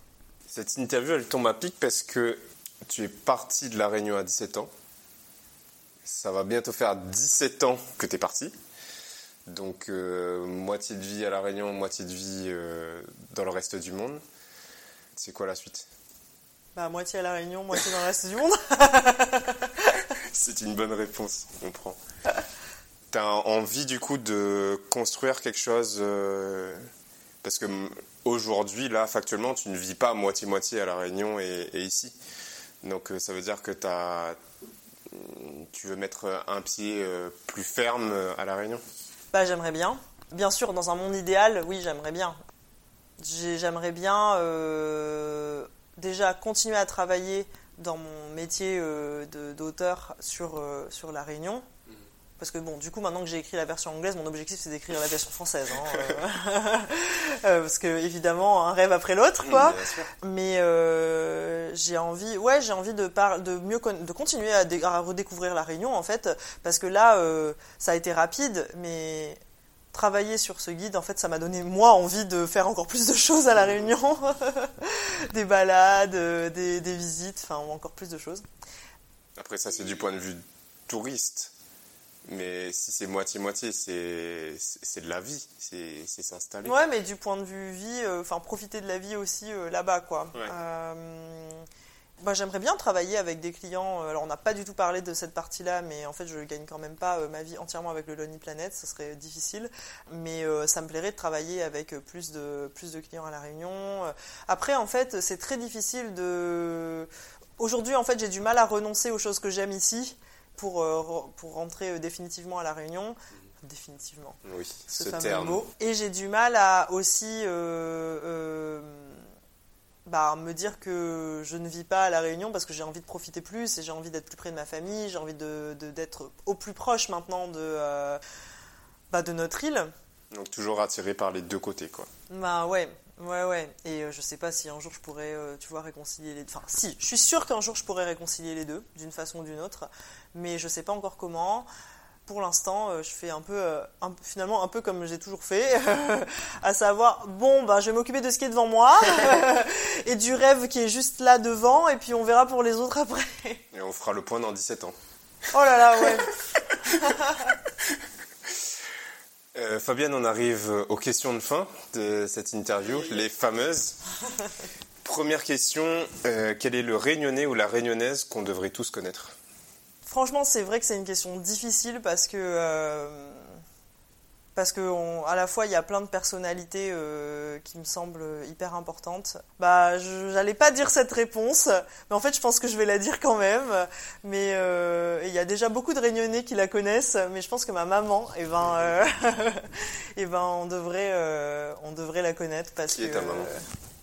ma maman, c'est la première prof de chinois de la Réunion bah, elle a développé plein de choses en fait pour la culture chinoise. euh, et je, je, dis pas que. Enfin, bien sûr, je pense qu'on devrait la connaître pour ça. euh, mais c'est quelqu'un qui, fait, euh, qui est hyper active en fait euh, dans, dans, dans tout ce travail autour de. euh, euh, la culture chinoise euh, à la Réunion, bien que euh, elle n'ait pas forcément euh, euh, fait un travail de recherche universitaire euh, ou euh, publié des choses, etc. Je trouve que dans, tout, toutes ces actions, elle, euh, elle contribue à euh, permettre, en fait, ou elle a contribué parce qu'elle a la retraite maintenant, euh, mais en tout cas du temps où elle était prof et tout, euh, à aider ben, les jeunes chinois de ma génération et- certains plus jeunes et certains et beaucoup plus âgés à euh, peut-être bah, justement euh, mieux vivre et, euh, et un peu se, se- ouvrir la porte à, à cette culture chinoise qui est quand même la nôtre en leur apprenant la langue. Et, et ça, bah, je trouve que c'est quand même, c'est quand même, c'est quand même génial. Et elle a un nom, cette maman? Oui, elle s'appelle Madame Fongian. Tout le monde la connaît sous le nom de Madame Fongian. Très bien, et ce sera Madame Fougnan. Euh, quel conseil aurait eu besoin d'entendre la jeune Fabienne quand elle avait 20 ans? Bah, je pense qu'elle aurait eu besoin euh, qu'on lui dise euh, d'avoir confiance, Euh, d'avoir plus confiance en fait. Et euh, je sais pas si c'est une. euh, Non, c'est plus que ça. C'est on continuera à t'aimer euh, euh, tel que tu es en fait. Ok, Euh, be yourself. Ouais, je pense que c'est ça le c'est ça le conseil parce que j'ai passé beaucoup beaucoup de temps à essayer de m'adapter aux autres parce que je pensais que c'était ça qui allait faire que on allait m'aimer, et que j'allais réussir et que j'allais être considérée. Alors qu'en fait, bah, l'expérience m'a appris que c'est plutôt le contraire qui s'est produit. C'est vrai, c'est vrai. Euh, et dernière question, est-ce qu'il y a une expression créole que tu aimes et que tu souhaiterais nous partager? Alors, c'est pas vraiment une expression créole, mais est-ce que tu connais qu'est-ce qu'une chose? Tic tic dans le coin. Non, je connais pas du tout.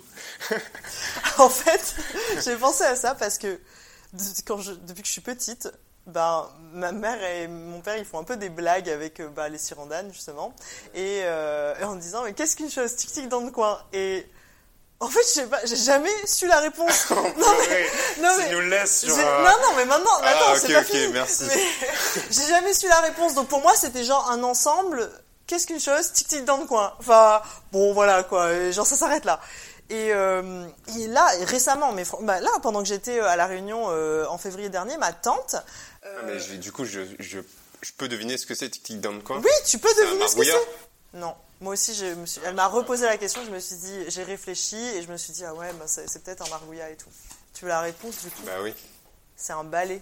Qu'est-ce qu'une chose Tic Tic dans le coin qu'est-ce qui fait tic tic Ah, le coin balai, il fait ça Ah ouais Oh, waouh, purée. Et là mais genre j'ai eu Quand une ça cogne, ré- en gros, ça Mais fait oui Tic Tic, waouh. J'ai eu un une révélation. Je me suis dit, non mais non seulement cette devinette avait une réponse, mais en plus, c'est tellement évident. C'est ouais, c'est premier degré, quoi. Ouais, Le beau exactement. dans un coin. Voilà, bah, il a fallu que j'attende presque 34 ans pour euh, connaître la réponse à cette devinette euh, créole qu'on me posait quand j'avais euh, 10 ans. Et ben c'est une bonne façon de terminer. En plus, il y a Kitsu qui se réveille là, qui Oui, je pense euh, Elle a senti que c'était la fin. ouais, qui veut qu'on aille se balader. Ouais, Merci beaucoup Fabienne pour Bah, euh, merci, ce moment, Mathieu. chouette de m'avoir reçu sur notre propre podcast. dans ton propre appartement. oui, C'était très chouette et puis euh, à bientôt aux auditeurs. à bientôt. On espère que cet épisode vous a plu. Pour nous aider à trouver des invités toujours plus extraordinaires, laissez-nous une note sur Apple Podcast, 5 étoiles de préférence. Et pour ne manquer aucun épisode, suivez-nous sur Instagram à batcarré, arrobase bat-du-bas K-A-R-E. Un grand merci pour votre écoute et on se retrouve dans deux semaines pour un prochain épisode. Allez, on retrouve?